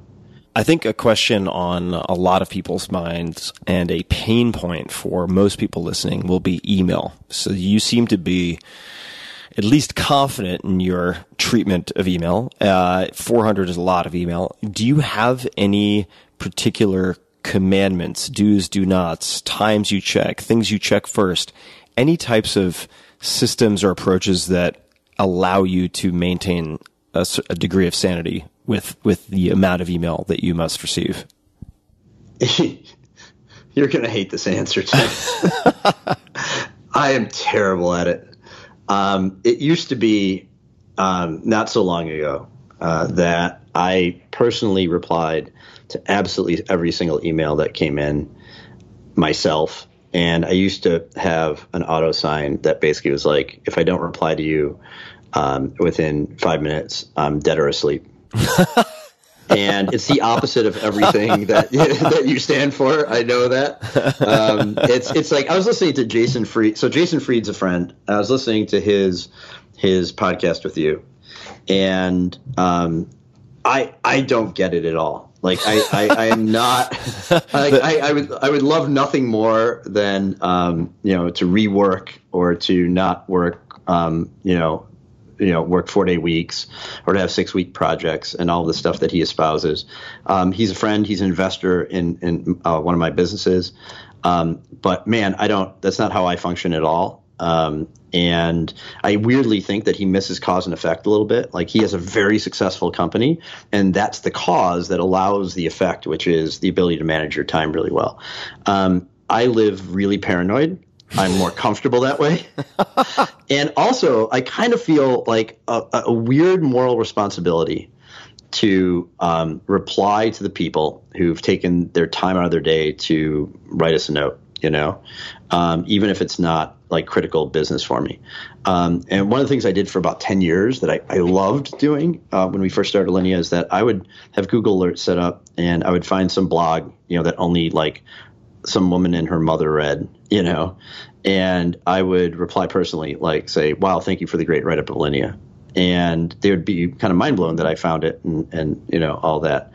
Um, I treated email that way for a long period of time. Um, unfortunately, now I, I can't quite do that. So I do have a bunch of filters and whatnot, but I didn't even set them up. Um, my business partner Brian Fitzpatrick, who used to be the head of Google Chicago, and he's my he runs the engineering team. He's the CTO of Tock. He kind of said like, dude, you're you're slipping, man. Like you know, you, you need to create some filters and and and get some stuff that's directly to you. So he went into my Gmail accounts and kind of kind of forced the issue um, for me. Um, but so now I can't quite do that. Um, I do wake up in the morning and look at sort of our, our bazillion social media um, uh, messages and whatnot, kind of pick a random one and just answer it. Like I, I want to be involved in knowing what our customers are asking, what they're doing, what they're saying, what they're replying. Anything that's a complaint actually gets brought directly via email to a complaint tracker that me and Grant see. Um, and so luckily there aren't that many of those, but anytime you serve five or 6,000 people a week, you're going to get you know some something going wrong. Um, but man, I'm terrible at it, honestly. And like I've tried. I, I, will tell you a funny thing is that when I go away on vacation, I do try to um, concoct a uh, a uh, pretty funny. Um, I basically say like, look, I, am going to be in a mountain or on a boat or whatever, and I'm not going to be able to reply. Um, what, and so I, I would make these elaborate stories up, almost as like a fun piece of art project as to why I couldn't do it. And so one year, um, I, I, every year, every time I went away, I, I basically said like I'm going to visit a panda that I adopted, and I'm going back to Chicago.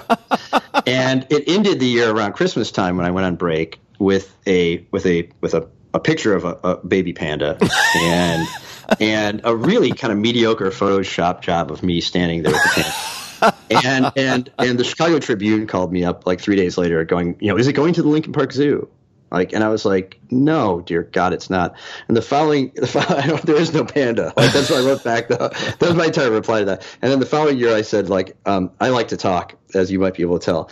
And so everyone who knows me knows that, like, I can just go on and on, right? And so I, I said I was going to a combination of a tantric sex retreat and silence retreat. for for eight days to explore my both inner and outer self and um, and you know some this, elaborate this is this story. is your out of office reply. That's my out of office reply, and and I mean, and you know anybody would get that right, and so I thought that was really funny. And then about two years later, I bumped into um, some guy who worked for a very big corporation, and they wanted to do um, some work with with the Alinea Group, and it was like kind of a consulting project, very lucrative. And he was looking at me really funny, you know and I said, like, what's up? And he said, well, you know, I, I really wish we had worked together, but you know, then you went to that sex retreat, and I just couldn't, I just couldn't get it past everybody. And I was just like, I was looking at him, going like, what are you talking about? And then and then I remembered like four years earlier my out of my out of office reply, and uh, I told him like that it was kind of a joke, like the panda, and. Uh, and he did not find any humor in it, and I did. I thought it was hilarious, even though we lost the business. I thought it was really funny. Um, so, if you ever get a really unusual out of office reply from me, um, it's fiction, probably. I love that. Uh, yeah, I mean, if you're serious all the time, you're never going to get the actual serious right. work done. You're going to burn out before that ever happens. I also want to underscore one thing, and then I want to ask you about uh, a black box that you and I have talked about quite a bit, which is publishing. Uh, the fact that you pick a message to reply to, even if it's one, is really important. And I've noticed this certainly with the audience that I have, uh, listeners, readers, etc. it is not physically possible for me to reply to everyone. It would also be anathema to everything that I'm espousing uh, in many of the books. But it, I do want to, I do want to demonstrate that I am listening. And I think that it, it goes a really long way, even if you do not personally reply to people, if you are able to prove that you're paying attention. And that seems to resolve a lot, or at least act as a salve for people out there who very seldom feel heard, uh, which does not always necessitate a response. Uh, so I just wanted to point out that it might seem like a drop in the ocean, but it, it, it actually has much more uh, further reaching implications when you when you do it. What what you were describing. Yeah, I I feel like um, it's genuine. First of all, I'm always curious, like what what what are people writing about um, to the restaurants? What are they writing about to me? Um, my LinkedIn profile, basically, like I don't really read LinkedIn at all. I keep it. Uh, I think it's important to have it. Um, but I don't ever read the messages on there. But in my bio, it basically says, if you can find my email address, I will I will incite this. I will reply to you. Um, and so that gets rid of all of the marketing crap that Yeah. comes in. But every now and then, I get like you know a, a subject line um, to the email address that's on there that says basically like you know hey via your linkedin bio and I'll, I'll read that and reply and it just shows me that like hey there's an actual human on the other line. It's not just some marketing thing. And b like they they really really do have something that they want to talk about. Um, and so you know it's like little things like that are kind of puzzle filters i guess that i call them like where i, I just create like a little bit of a a little bit of a barrier. And if you um, if you're really into it and you really want to talk to me you can pretty much find me pretty easily. I'm not that hidden Yeah, and the the detail is really important here. The mini hurdle. I have a friend. I'm not going to mention him by name because he'll get deluged, but he is a very very successful author and journalist. And when he is hiring for different positions, part time or full time, at the bottom of the job description on a job site or wherever it might be, in in small print at the very bottom it will say do not send a message on this platform. Do not send an email even though email addresses Yep. were given, earlier. Call this number and leave a voicemail answering the following things. And automatically he takes the pool of a thousand people who are going to do the Yep. wrong, wrong thing and finds the 10 people who are actually paying attention. Yep 100% so publishing. What is uh, we didn't really we didn't really talk much about it but can you give a little bit just a, a, a tiny bit of background on the aviary and then uh, some of your uh, related publishing investigations uh, which i think is is not i think is not a mis uh, uh, an inappropriate word uh, if if you could give people a little bit of, of context. Yeah, I mean, I'm going to back up before the aviary just a little bit and just go like, you know, for a chef, doing a cookbook is something that they dream about if they're a serious chef from the time they're 15. You know, just like if you're a basketball player, you want to make the NBA, or you, you know, if you're a runner, you know, want to be in the Olympics or whatever. Like to grant um, to a bunch of chefs having their own ideas in a physical, beautiful cookbook um, is kind of a holy grail for them. It's very sacred. Um, and what was interesting is that um, just before Grant was sick, we started getting a lot of publishing offers. And the natural inclination was to go to what he knew, which was Artisan Press, um, which published the French Laundry book, which is one of the best selling um, high end cookbooks ever. And it's certainly beautiful. It was very revolutionary at its time. Uh, I think it was published in about 98, 99, something like that. And um, the typical publishing deal, like, kind of came into us, which was great that they were coming in. And it was, you know, 250 to $300,000 and they would basically say, well, out of that, like you're going to pay for the designer and the photographer, and you need like a 30 day photo shoot, and you know, here are the guidelines for how many photos you want in the book, and you know, to keep costs down and this and that. And I kind of looked at all of that, and all the offers came in within about 10% of each other, which immediately, you know, the hair on the back of my neck, like the spidey sense, the spidey sense starts telling me that something back there is pricing this in an unusual way. And then, um, and then I started going like, oh, this is actually like the music industry Very because much I so. knew I knew people in in bands that would get signed to you know, a record label back in the day, and they would get a quarter million dollar advance. Uh, you know, shit, that seems like a lot of money, right? And then all of a sudden, all your studio time comes out of that, and you don't recoup another dime until you've sold, you know, X number of records or CDs, or in this case, books. And then in the in the contract, it actually said, and the restaurant guarantees that they will buy twenty five hundred books at half of retail price. And I was like, whoa, whoa, whoa, that's you know, you're looking at something like eighty thousand dollars right there. That goes right back to them, in, in essence. like, and then I kind of went like, well, I wonder what a book costs to print. And I mean, I, I I just called. I asked them like, well, how much is this book going to cost to print? Well, I don't really know. And so what they would do is that they would always have layers of people, so that they said, well, that's not what I do. Like I am the person that does this. The lawyers give the contract. The printer does the printing. Like I, There's always pl- uh, plausible deniability or plausible Always. ignorance. Yes, willful, plausible ignorance. Yeah. Um, and and so I, I do what I start doing. I'm like, well, let's just Google that up and see what it print costs to print a book. Or, hey, how many how many copies of the French Laundry book sold? Um, how many copies of 50 other books that we wanted to emulate or that we that we thought were well done sold? And um, man, it's it's like asking for like you know keys to the Vatican or something when you call a publisher and ask them that. Um, they, I, I'm sure you know this, right? You probably know now because you've you've been so entrenched in the industry. Like you know your numbers, and you might know that of some of your colleagues and friends, right? Um, but if you wanted to actually do a meaningful comparison across the industry, it's almost impossible to do it, even though that there's a company that does that. Then you start trying to reverse engineer it, and you go to the New York Times, which you can go to the New York Times website and just look at how is the New York Times, uh, you know, bestseller list um, um, created. And on their own site, they say it's a compendium of known publishers, like publishing houses, as well as these like top 50 retailers, you know, back in the day. Um, and it's a gameable system, right? Like the way that that the publisher publishers want to do it is that they want to ship out all the books at the same time because that's how they're counted for the New York Times bestseller list and stuff.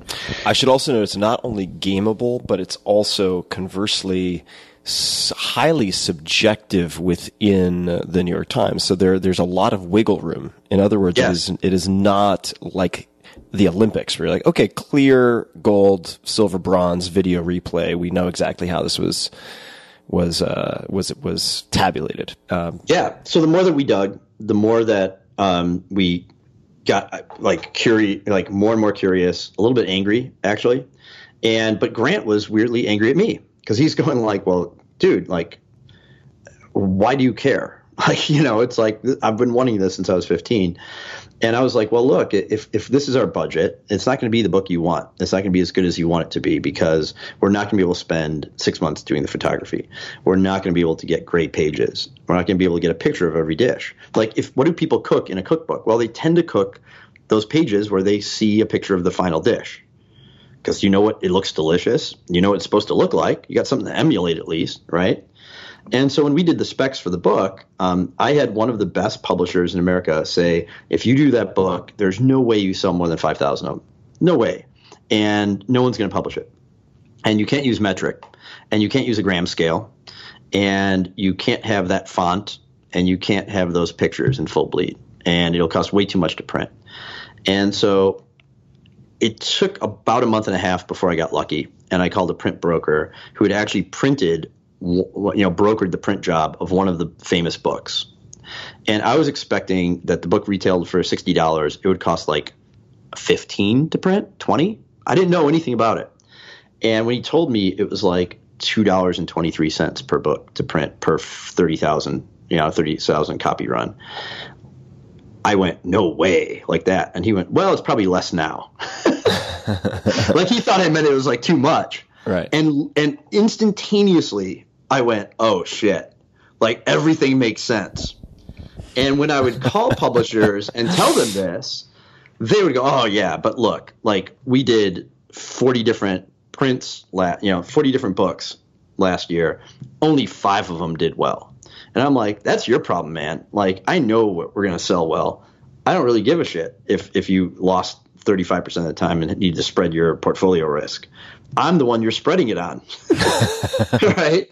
And so, um, so we decided um, with the Alinea book, um, we put together like 20 pages and Martin made this beautiful stainless steel bracketing system, and we shipped it out to eight different publishers we liked, two of which were art houses that had never done um, a, a, cookbook, and they all came back and and same all the usual criticism except for Aaron Wehner at Ten Speed Press. Yeah, smart, And- and- smart, smart guy, by the way. Yeah, and he basically said, "I'm going to make you an unusual offer, no advance at all, and we can negotiate. Essentially, we'll just be the distributor, and we'll negotiate out like what that looks like, and we'll help you with the printing, and we'll help you with the editing, which we're both really good at."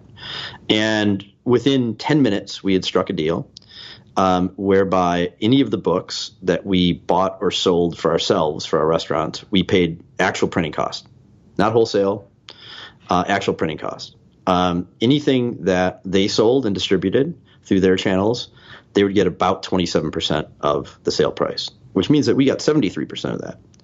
Um, these are like state secrets, right? Like, like nobody tells this stuff.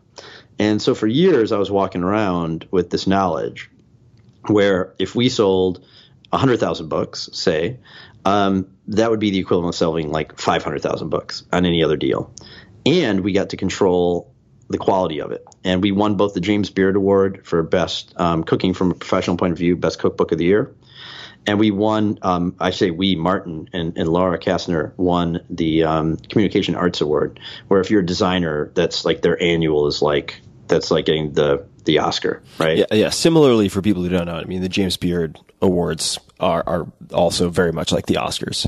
Yeah. So, so we felt like really vindicated on that. Um, the book still sells. This is eight years later. Um, we still sell seven, eight thousand copies a year. Um, and when we did the Aviary, um, which is our bar that's a non-bar um, that we talked about earlier, um, you know, we started getting all of the same offers again. And this time it was really easy to go like,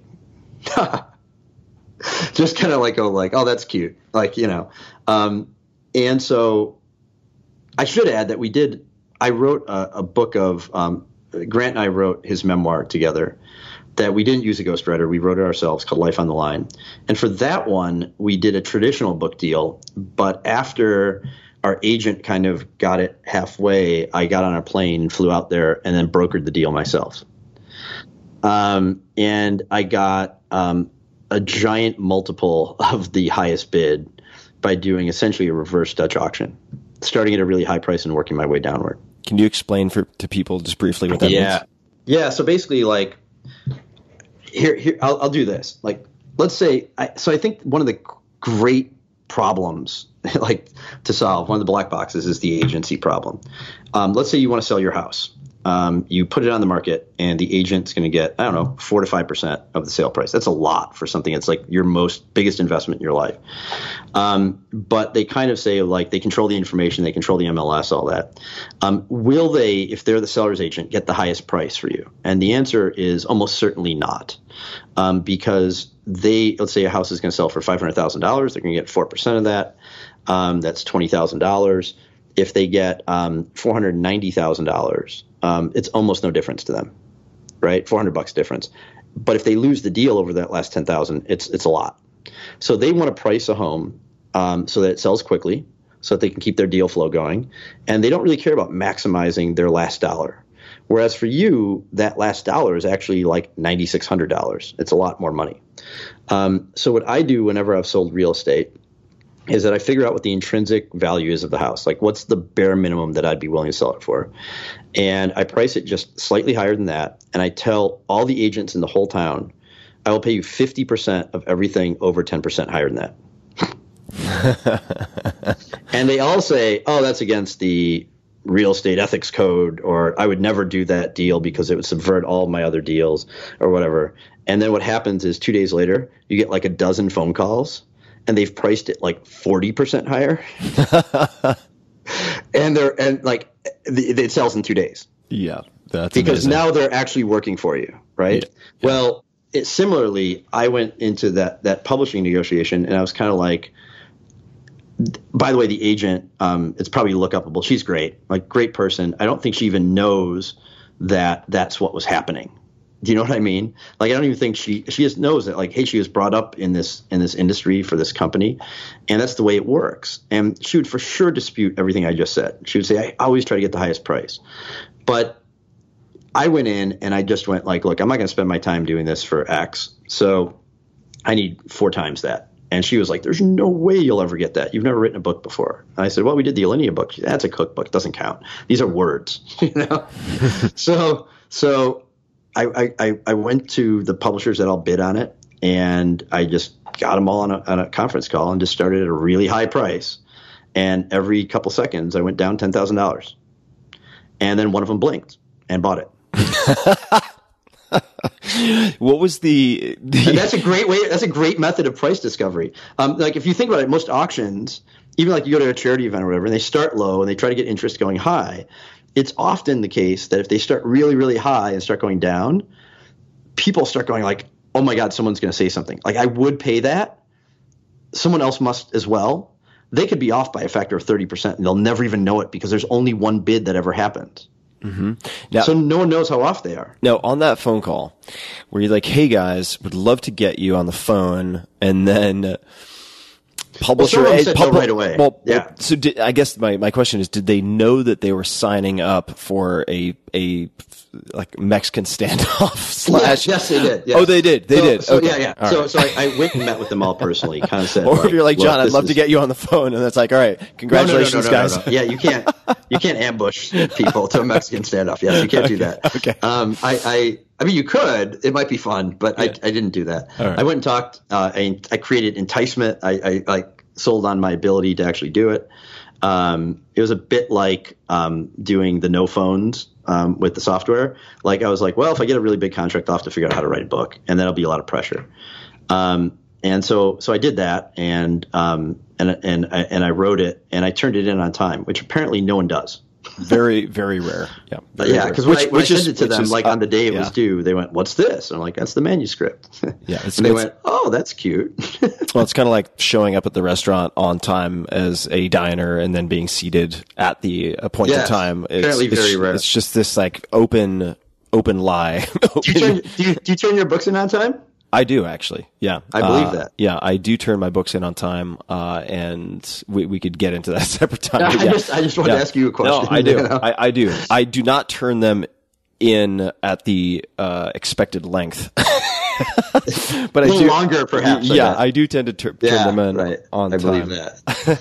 um, so what happened with the with the aviary is that we, like, we basically couldn't figure out how to do another book um, because the Alinea book was such a, a project, and Martin was on to other things, and we didn't want to do it traditionally, and I didn't know anyone who could do what we wanted to do. And then there was this guy, Allen Hemberger, and boy, if, if you get nothing else from from this whole talk and you've made it this far, um, go see, go Google uh, Allen and Alinea. Um, Allen is a procedural effects artist. Uh, he worked at Weta Studios on all the Hobbit movies, doing like hair and water and things like that. Um, so he writes the physics that then makes the makes the magic, right? Um, and then uh, he worked at Pixar. And while he was at Pixar, and his wife um, Sarah worked at Industrial Light Magic as a graphics designer, um, he was given by Sarah a copy of the Alinea book um, to go full circle, and became just fascinated with it. Was not a cook, didn't know how to cook, and did the Julie and Julia thing. he um, spent five years not only um, cooking his way through the entire book, but also would do things like, well, I don't know where to get this plate, and I've always wanted to learn how to fire porcelain. Allen, for people wondering, is A L L E N. There are also videos of Allen and Alinea. Yeah, and he's an autodidact. Like this guy learns and learns and learns, and is the kind of person that goes to the black box and goes, "I'm going to learn how to forge knives, and I'm going to learn how to fire porcelain. And by the way, I'm going to cook everything in there, and I'm going to take pictures of it, and I'm going to make a book documenting that." And when he asked if he could use, like we had kind of a little email relationship, and he came out to Alinea once to ask Grant some questions about how to make something because it wasn't working. And when Grant kind of threw up his arms and go, "Well, the book might be wrong," like Allen's world view was shattered. It was like the Bible, and he was kind of like, "What do you mean it could be wrong?" He goes, "Well, you know, we did have some errata in there. Like, I mean, we documented hundreds of recipes. It could be wrong." And at that point, Allen, like his mentality changed. It's in the video, and and we got to know him, and I got to know him. And when he sent me the book, it wasn't what I was expecting. I was expecting like a homegrown book, and what I got was you know a 400 page, beautifully, beautifully illustrated, beautifully written um, book about a person's journey of learning. Um, and it was called the Alinea Project. And I had no no idea that he had done anything like this. And so suddenly, um, I thought to myself immediately, and it's in the intro to the aviary book. Um, I texted him and said, "Holy shit, you're crazy," and I have ideas. And after waiting for like four or five years to do a book on the aviary, I immediately was like, "This is the guy to do the book." Now I need to lure him out of Pixar, which is about the best place to work in the world. And then I found out his wife worked at Industrial Light and Magic, and she did all the graphic design. And I was like, "This is perfect. You guys need to quit your jobs and move to Chicago." And they flew out. We had some conversations about what that might look like. Um, it was very much a partnership. Um, they would have equity in the book. We would have creative freedom to do it exactly the way we wanted. Um, we knew more about the printing and the bidding and all of that, so I wasn't worried about the economics of it anymore. I was worried about trying to make something really awesome. And right as they were about to say yes, they were just, they found out they were going to have a baby. so they called me up one day and said, "Oh my god!" Like, and I was like, "Oh, they got cold feet. Oh no!" And they said, "You know, we're pregnant. We're going to have a baby." And I said, "Okay, well, we're going to wait a year because there's no way in the world I'm letting you move out." out of your comfort zone and have a child and have that change of life. And they thought I was like punting on them just because like in a discriminatory way. And I said, nope, we're not going to do this with anyone else. We'll wait as long as it takes. And about a year and a half later, they moved to Chicago. And we spent the last year and a half, um, set up a studio of our own, spent the last year and a half doing this book, um, did a Kickstarter to just essentially raise awareness for it. We raised almost a half million dollars in the Kickstarter. We've sold about another $300,000 a book since then. Uh, it comes out in October. Um, you can go to the alineabook.com. And the coolest part of that website is that if you It's look at the Alinea book. Oh, sorry, theaviarybook.com. All right. Oh, great, Nick. Yeah. Bury the lead, Nick. Bury the lead. what genius marketing you're right there.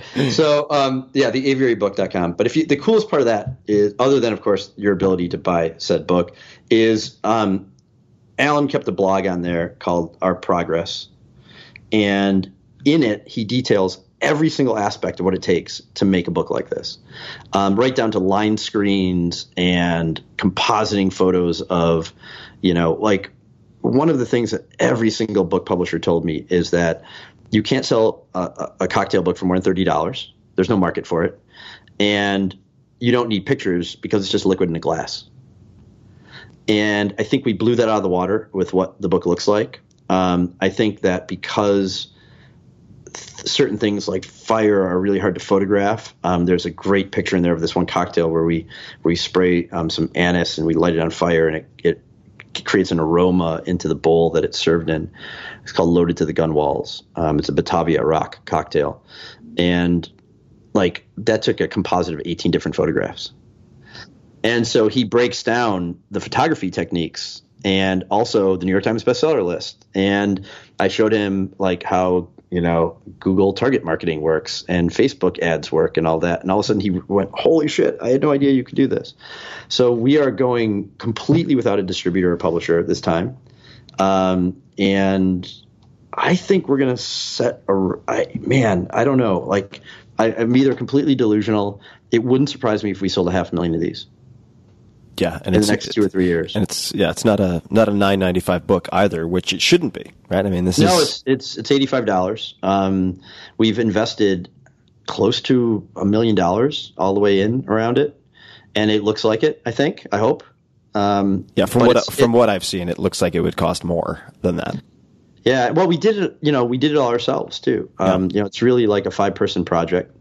Um, it's it's deep enough that if if a professional gets it, they're going to learn a lot. Um, but I'd say about 35, 40% of it can be done at home because unlike the Alinea book where, hey, you got to go out and buy a duck, like, you know, in your local grocery, you might not have this kind of duck or whatever.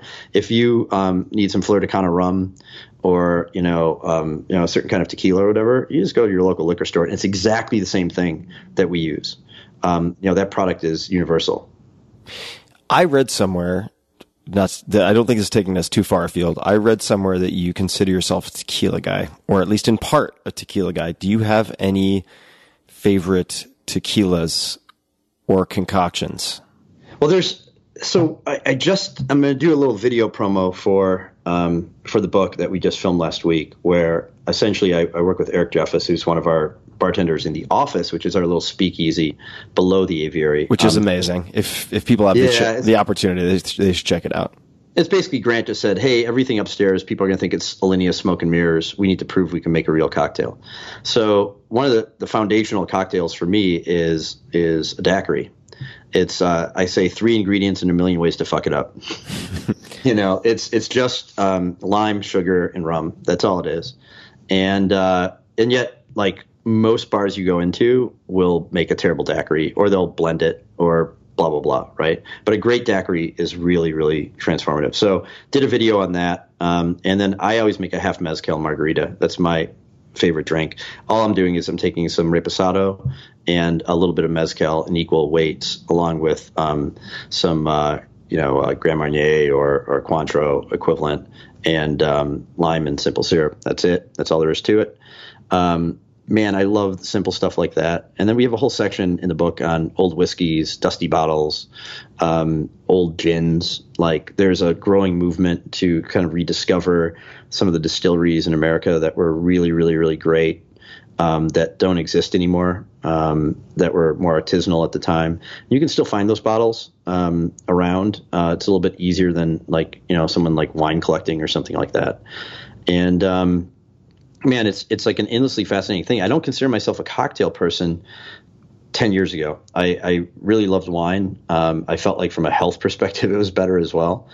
But just like anything else, if you have a well constructed cocktail and something of high quality, um, it's an additive thing. Like you can have it in a meal, and it can make the meal better. Um, you know, whereas like you know a vodka tonic's just boozing um, just getting drunk. Um, that's not what we're trying to do here. We're trying to make things that are. It's really a culinary approach to cocktails, and uh, man, it's it's endlessly fascinating, just like anything else in in this world. Uh, and the, the the I would also say just contrasting, say uh, someone who wants to recreate something from Alinea, which you certainly could do. I mean, Allen proved that with something from the aviary. The, there is also a tremendous amount of theater and presentation dynamism that you can create with cocktails that does not have to be super expensive or super complicated.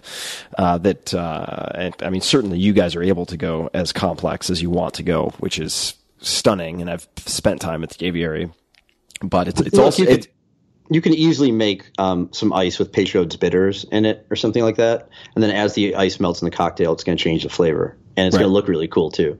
Um, doing some of these things at home is is not hard. Um, I did a dinner party once where it was like you know a cocktail party, probably had forty people at my house, and each room in my house had all of the ingredients for the cocktail and then little instructions on how to make it themselves. So that took away the need for a bartender because they're terrible anyway. Anyone that you'd bring in and you know that you you know a caterer or something like that. And the other cool thing is that people got really into it. They went like, oh, like now I know how to make an old fashioned. Now I know how to make a Manhattan. Um, you know, uh, I, the one that I discovered that party was a Frisco sour. Had like Benedictine whiskey and lemon. You know, it was really delicious. So it, it, it can be it can, it can be more than just like a strong cocktail. It can be really delicate and interesting. Mm-hmm. and people can learn all about this at theaviarybook.com. Is that That's right? That's right. Yep. Well, Nick, I've, I've two rapid fire questions that are unrelated, and then I think we're gonna we're gonna we're gonna bring this neat and tidy round one podcast uh, to uh, to a to a close. But we've talked about books, and uh, everybody should not only check out the Aviary book but also if they have a chance, go to the aviary. It is it is tremendous, and you can also get some delicious bites and food. Uh, at least last time I was there, Still at, can. at the Yep. aviary. So it is a bit of a. I hesitate to call it a workaround, but you guys have some very very popular establishments. If you want to sample the food, this is also a great way to do it. Uh, it, and the drinks are just incredible. So it's it's a real sort of destination that makes a trip to Chicago uh, worth it in and of itself. So I, I would recommend not only checking out the book, but also checking out a lot of what you guys are up to. Aside from that, books you have gifted the most to other people, outside of those that you've made yourself, what are the books that you've gifted the most to other people? Yeah, I, I named one of them already. Um, Fooled by Randomness. Almost everyone in my office is forced to read that. um, you know, um, and I've I've definitely given that away. Um, boy, that's a tricky one because I just like I said, I can't remember I can't remember books um, very well, but that's certainly probably number one um, on a business side of things. And then the on the other side, um, I tend to give away what I would call vintage art books. So it's not a book people can buy. I'm, I'm sorry to say, but occasionally I'll be at like a used bookstore and I'll find some of these great old art books, and I, I buy a few of them, and then when I when I want to thank someone for something, I, I send them that. Peregrinations of an Epicurean, something like that. Yeah, I mean, at the end of the day, like I I bought like when I want to give someone something, I try to make it something that you and I really want to make it a great gift. Um, I try to get it something that you can't buy, right? And so um, I bought an old typewriter, and I write when I write a thank you note, I type it up on the old typewriter, and it is the most confounding thing to people because they look at it and they go, "How did you do that?" I'm like, "On a 1922 typewriter." Um, it, it, it's like a personal artisanal thing. Um, But I, I know that that's not what you're getting at. No, no, no. Like, I I- can't. I can't really think of. I can't really think of like the number one. I'm sure once we we we end this, I'll immediately think of it, and uh, if I do, I'll I'll send it to you so you can link to it. I think the answer the answer is more interesting with the typewriter. So I I, I think uh, what I'm getting at was whatever you just offered. So that's perfect. and if you come up with anything Great. else, we can put it in the show notes. Uh, this is this next one can be tough uh, at times for folks, but the billboard questions. So metaphorically speaking, non-commercial, no advertising, but if you could get a a word, a quote, a sentence, a question up on a billboard to transmit something to millions or billions of people, does anything come to mind that you might put on that billboard? I don't know why this came to mind, but the but the word would be pause. It. I I have no idea why that came to mind, but I think in in talking through this whole thing, I you know it's you kept asking me like why are you digging this black box or whatever, or it'd be like um, curiosity, like and I think those are two. I'm thinking of those in the same way. I'm not saying pause like stop. I'm saying think, right? And so I I think, um, you know, the, the hallmark of, of the people that I like as friends the best is, what we try to instill in our kids, uh, you know, and, and the reason I like my wife so much and all that is that intellectual curiosity is everything. And so, um, I don't know, how do you get that on a billboard? I, I think pause or, you know, be curious or something like that. I know it's cliche, but I, I, I think that's the thing, the thread that ties everything together.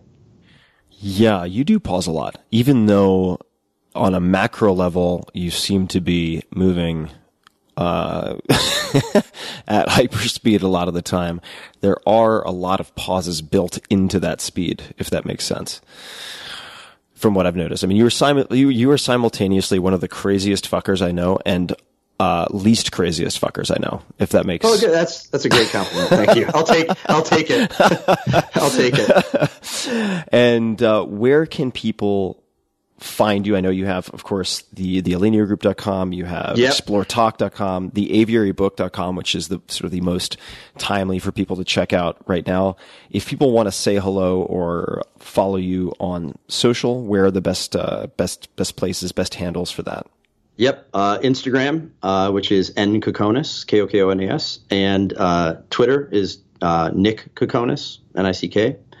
And uh, hey, it's all Googleable, right? Like, so beyond that, if you could figure out my email address, I'll probably answer. Although, given the given the reach of, of, of your podcast, perhaps I will be inundated. It might take a while. Yeah, that might be a hug of death situation, but we will. That's okay. TBD. Good problem to have, I good, suppose. good problem to have. Uh, Nick, this was a blast. Thank you so much for taking the time. I really, really Thank you, appreciate Sam. it. And uh, many more conversations to be had. This, I think, another trip to Chicago may be in order soon. I was going to say, I hope we see you here soon. I know. I need to get back. And to everybody listening, we've made mention of the show notes, links to everything we've discussed, which you will be able to find at tim.blog forward slash podcast, as with this episode and uh, certainly every other episode. And until next time, thank you so much for listening. Hey guys, this is Tim again. Just a few more things before you take off. Number one, this is Five Bullet Friday. Do you want to get a short email from me? Would you enjoy getting a short email from me every Friday that provides a little morsel of fun before the weekend? And Five Bullet Friday is a very short email where I share the coolest things I've found or that I've been pondering over the week. That could include favorite new albums that I've discovered. It could include gizmos and gadgets and all sorts of weird shit that I've somehow dug up in the uh, the world of the esoteric as I do. It could include favorite articles that I've read and that I've shared with my close friends, for instance. And it's very short. It's just a little tiny bite of goodness before you head off for the weekend. So if you want to receive that, check it out. Just go to 4hourworkweek.com. That's 4hourworkweek.com, all spelled out, and just drop in your email, and you will get the very next one. And if you sign up, I hope you enjoy it. This episode is brought to you by Charlotte's Web, which makes a CBD oil, a hemp extract that has become one of my go to tools. Now, I have never really talked about CBD oil, and cannabis has never really been the plant for me. I know we're talking about hemp, uh, but nonetheless, after several nights of inexplicable insomnia, this was about a year ago, I just could not get to sleep to save my life. And after other fixes failed, so melatonin, California poppy extract, da da da da, an elite athlete introduced me to this non psychoactive extract, and bam! Problem solved. I had some of the best sleep that I'd had in months. Now, I don't use sleep aids on a daily basis, but this has become part of my toolkit, and I hope to be exploring other applications soon.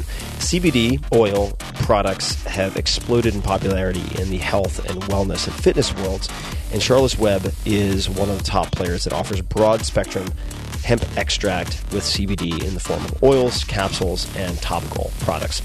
Charlotte's Web products will not get you high, so that maybe that is good news, maybe bad news to you, but it does have some powerful benefits and uh, applications, and it works with your body's existing endocannabinoid system. Endo meaning from within, like endo versus exoskeleton, for instance. So, endocannabinoid system works with your body. Some of the most common uses are for relief from everyday stressors, help in supporting restful sleep, which is what I most often use it for, uh, to bring about a sense of calm and focus. A lot of my friends use it for that. CBD is also known or becoming known for helping athletes to recover from exercise induced inflammation. Charlotte's Web hemp extract has naturally occurring terpenes, flavonoids, and other valuable hemp compounds that work synergistically to heighten positive effects, sometimes referred to as the entourage effect, which you guys can look up, making it more complete than single compound CBD alternatives, or at least that is what I've been told. Uh, I do not know much about CBD alternatives nor single compound. In any case, check it out. This stuff has really worked for me. So jump over to cwhemp.com forward slash Tim. CW is in Charlotte's Web, cwhemp.com forward slash Tim, to take a quick quiz which will determine the best product for your particular aims, lifestyle, etc. And they ship to all 50 states. Charlotte's Web are offering listeners of this podcast 10% off of their purchase. While there are some exclusions, I personally use the extra strength CBD oils or the extra strength capsules, and uh, you can see what might be a fit for you on that page and there is a 30 day risk free guarantee, so why not try it out? So get 10% off of your purchase at cwhemp.com forward slash Tim. And disclaimer these statements have not been evaluated by the Food and Drug Administration. This product is not intended to diagnose, treat, cure, or prevent any disease. Enjoy. This episode is brought to you by 99 Designs. 99 Designs is the global creative platform that makes it easy for designers and clients to work together. From logos to apps, business cards, packaging to books, you name it, 99 Designs is the go to design resource for any budget. Right now, my listeners, that's you guys, can get $50 off a logo and brand identity package from 99 Designs, plus a free upgrade that lets you promote your project on the platform, which is an additional $99 value by checking out 99designs.com forward slash Tim50. That's T I M 50. So 99designs.com forward slash Tim50. As many of you know, I've used 99 Designs for many, many years now. I've used them for book covers, including mock ups for The Four Hour Body, which went on to become a number one New York Times bestseller, illustrations for the multi volume The Tao of Seneca, ebook series basically, and other graphic design projects. And I've been very impressed by the quality of their designers and illustrators. And you can check out all sorts of stuff like Tao of Seneca to get an idea. Uh, they're, they're really mind boggling. Most recently, I used 99 Designs to update the illustrations and layout of my Five Morning Rituals ebook. This is a PDF that I offer as an incentive to get people to sign up for my newsletter. The illustrations inside are gorgeous, and I loved working with the designer who we ended up selecting for the project. You can take a look at that. This is a real world example of the type of thing that I use 99 Designs for at 99designs.com forward slash Tim50. 99 Designs Designer Search Tool connects you directly with one designer based on design category or industry specialization, style, skill level, availability, and more. You just check off the boxes that you need to satisfy the criteria you want, and it will bring up the best matches. Or you can start a contest. You invite the entire community to take a shot at your project, then you pick your favorite. So, to get $50 off your first logo and brand identity package, as well as additional promotion on the platform with the free upgrade, please visit 99designs.com forward slash Tim50. That's 99designs.com forward slash Tim50 and click on the link on the landing page. Check it out, 99designs.com forward slash Tim50.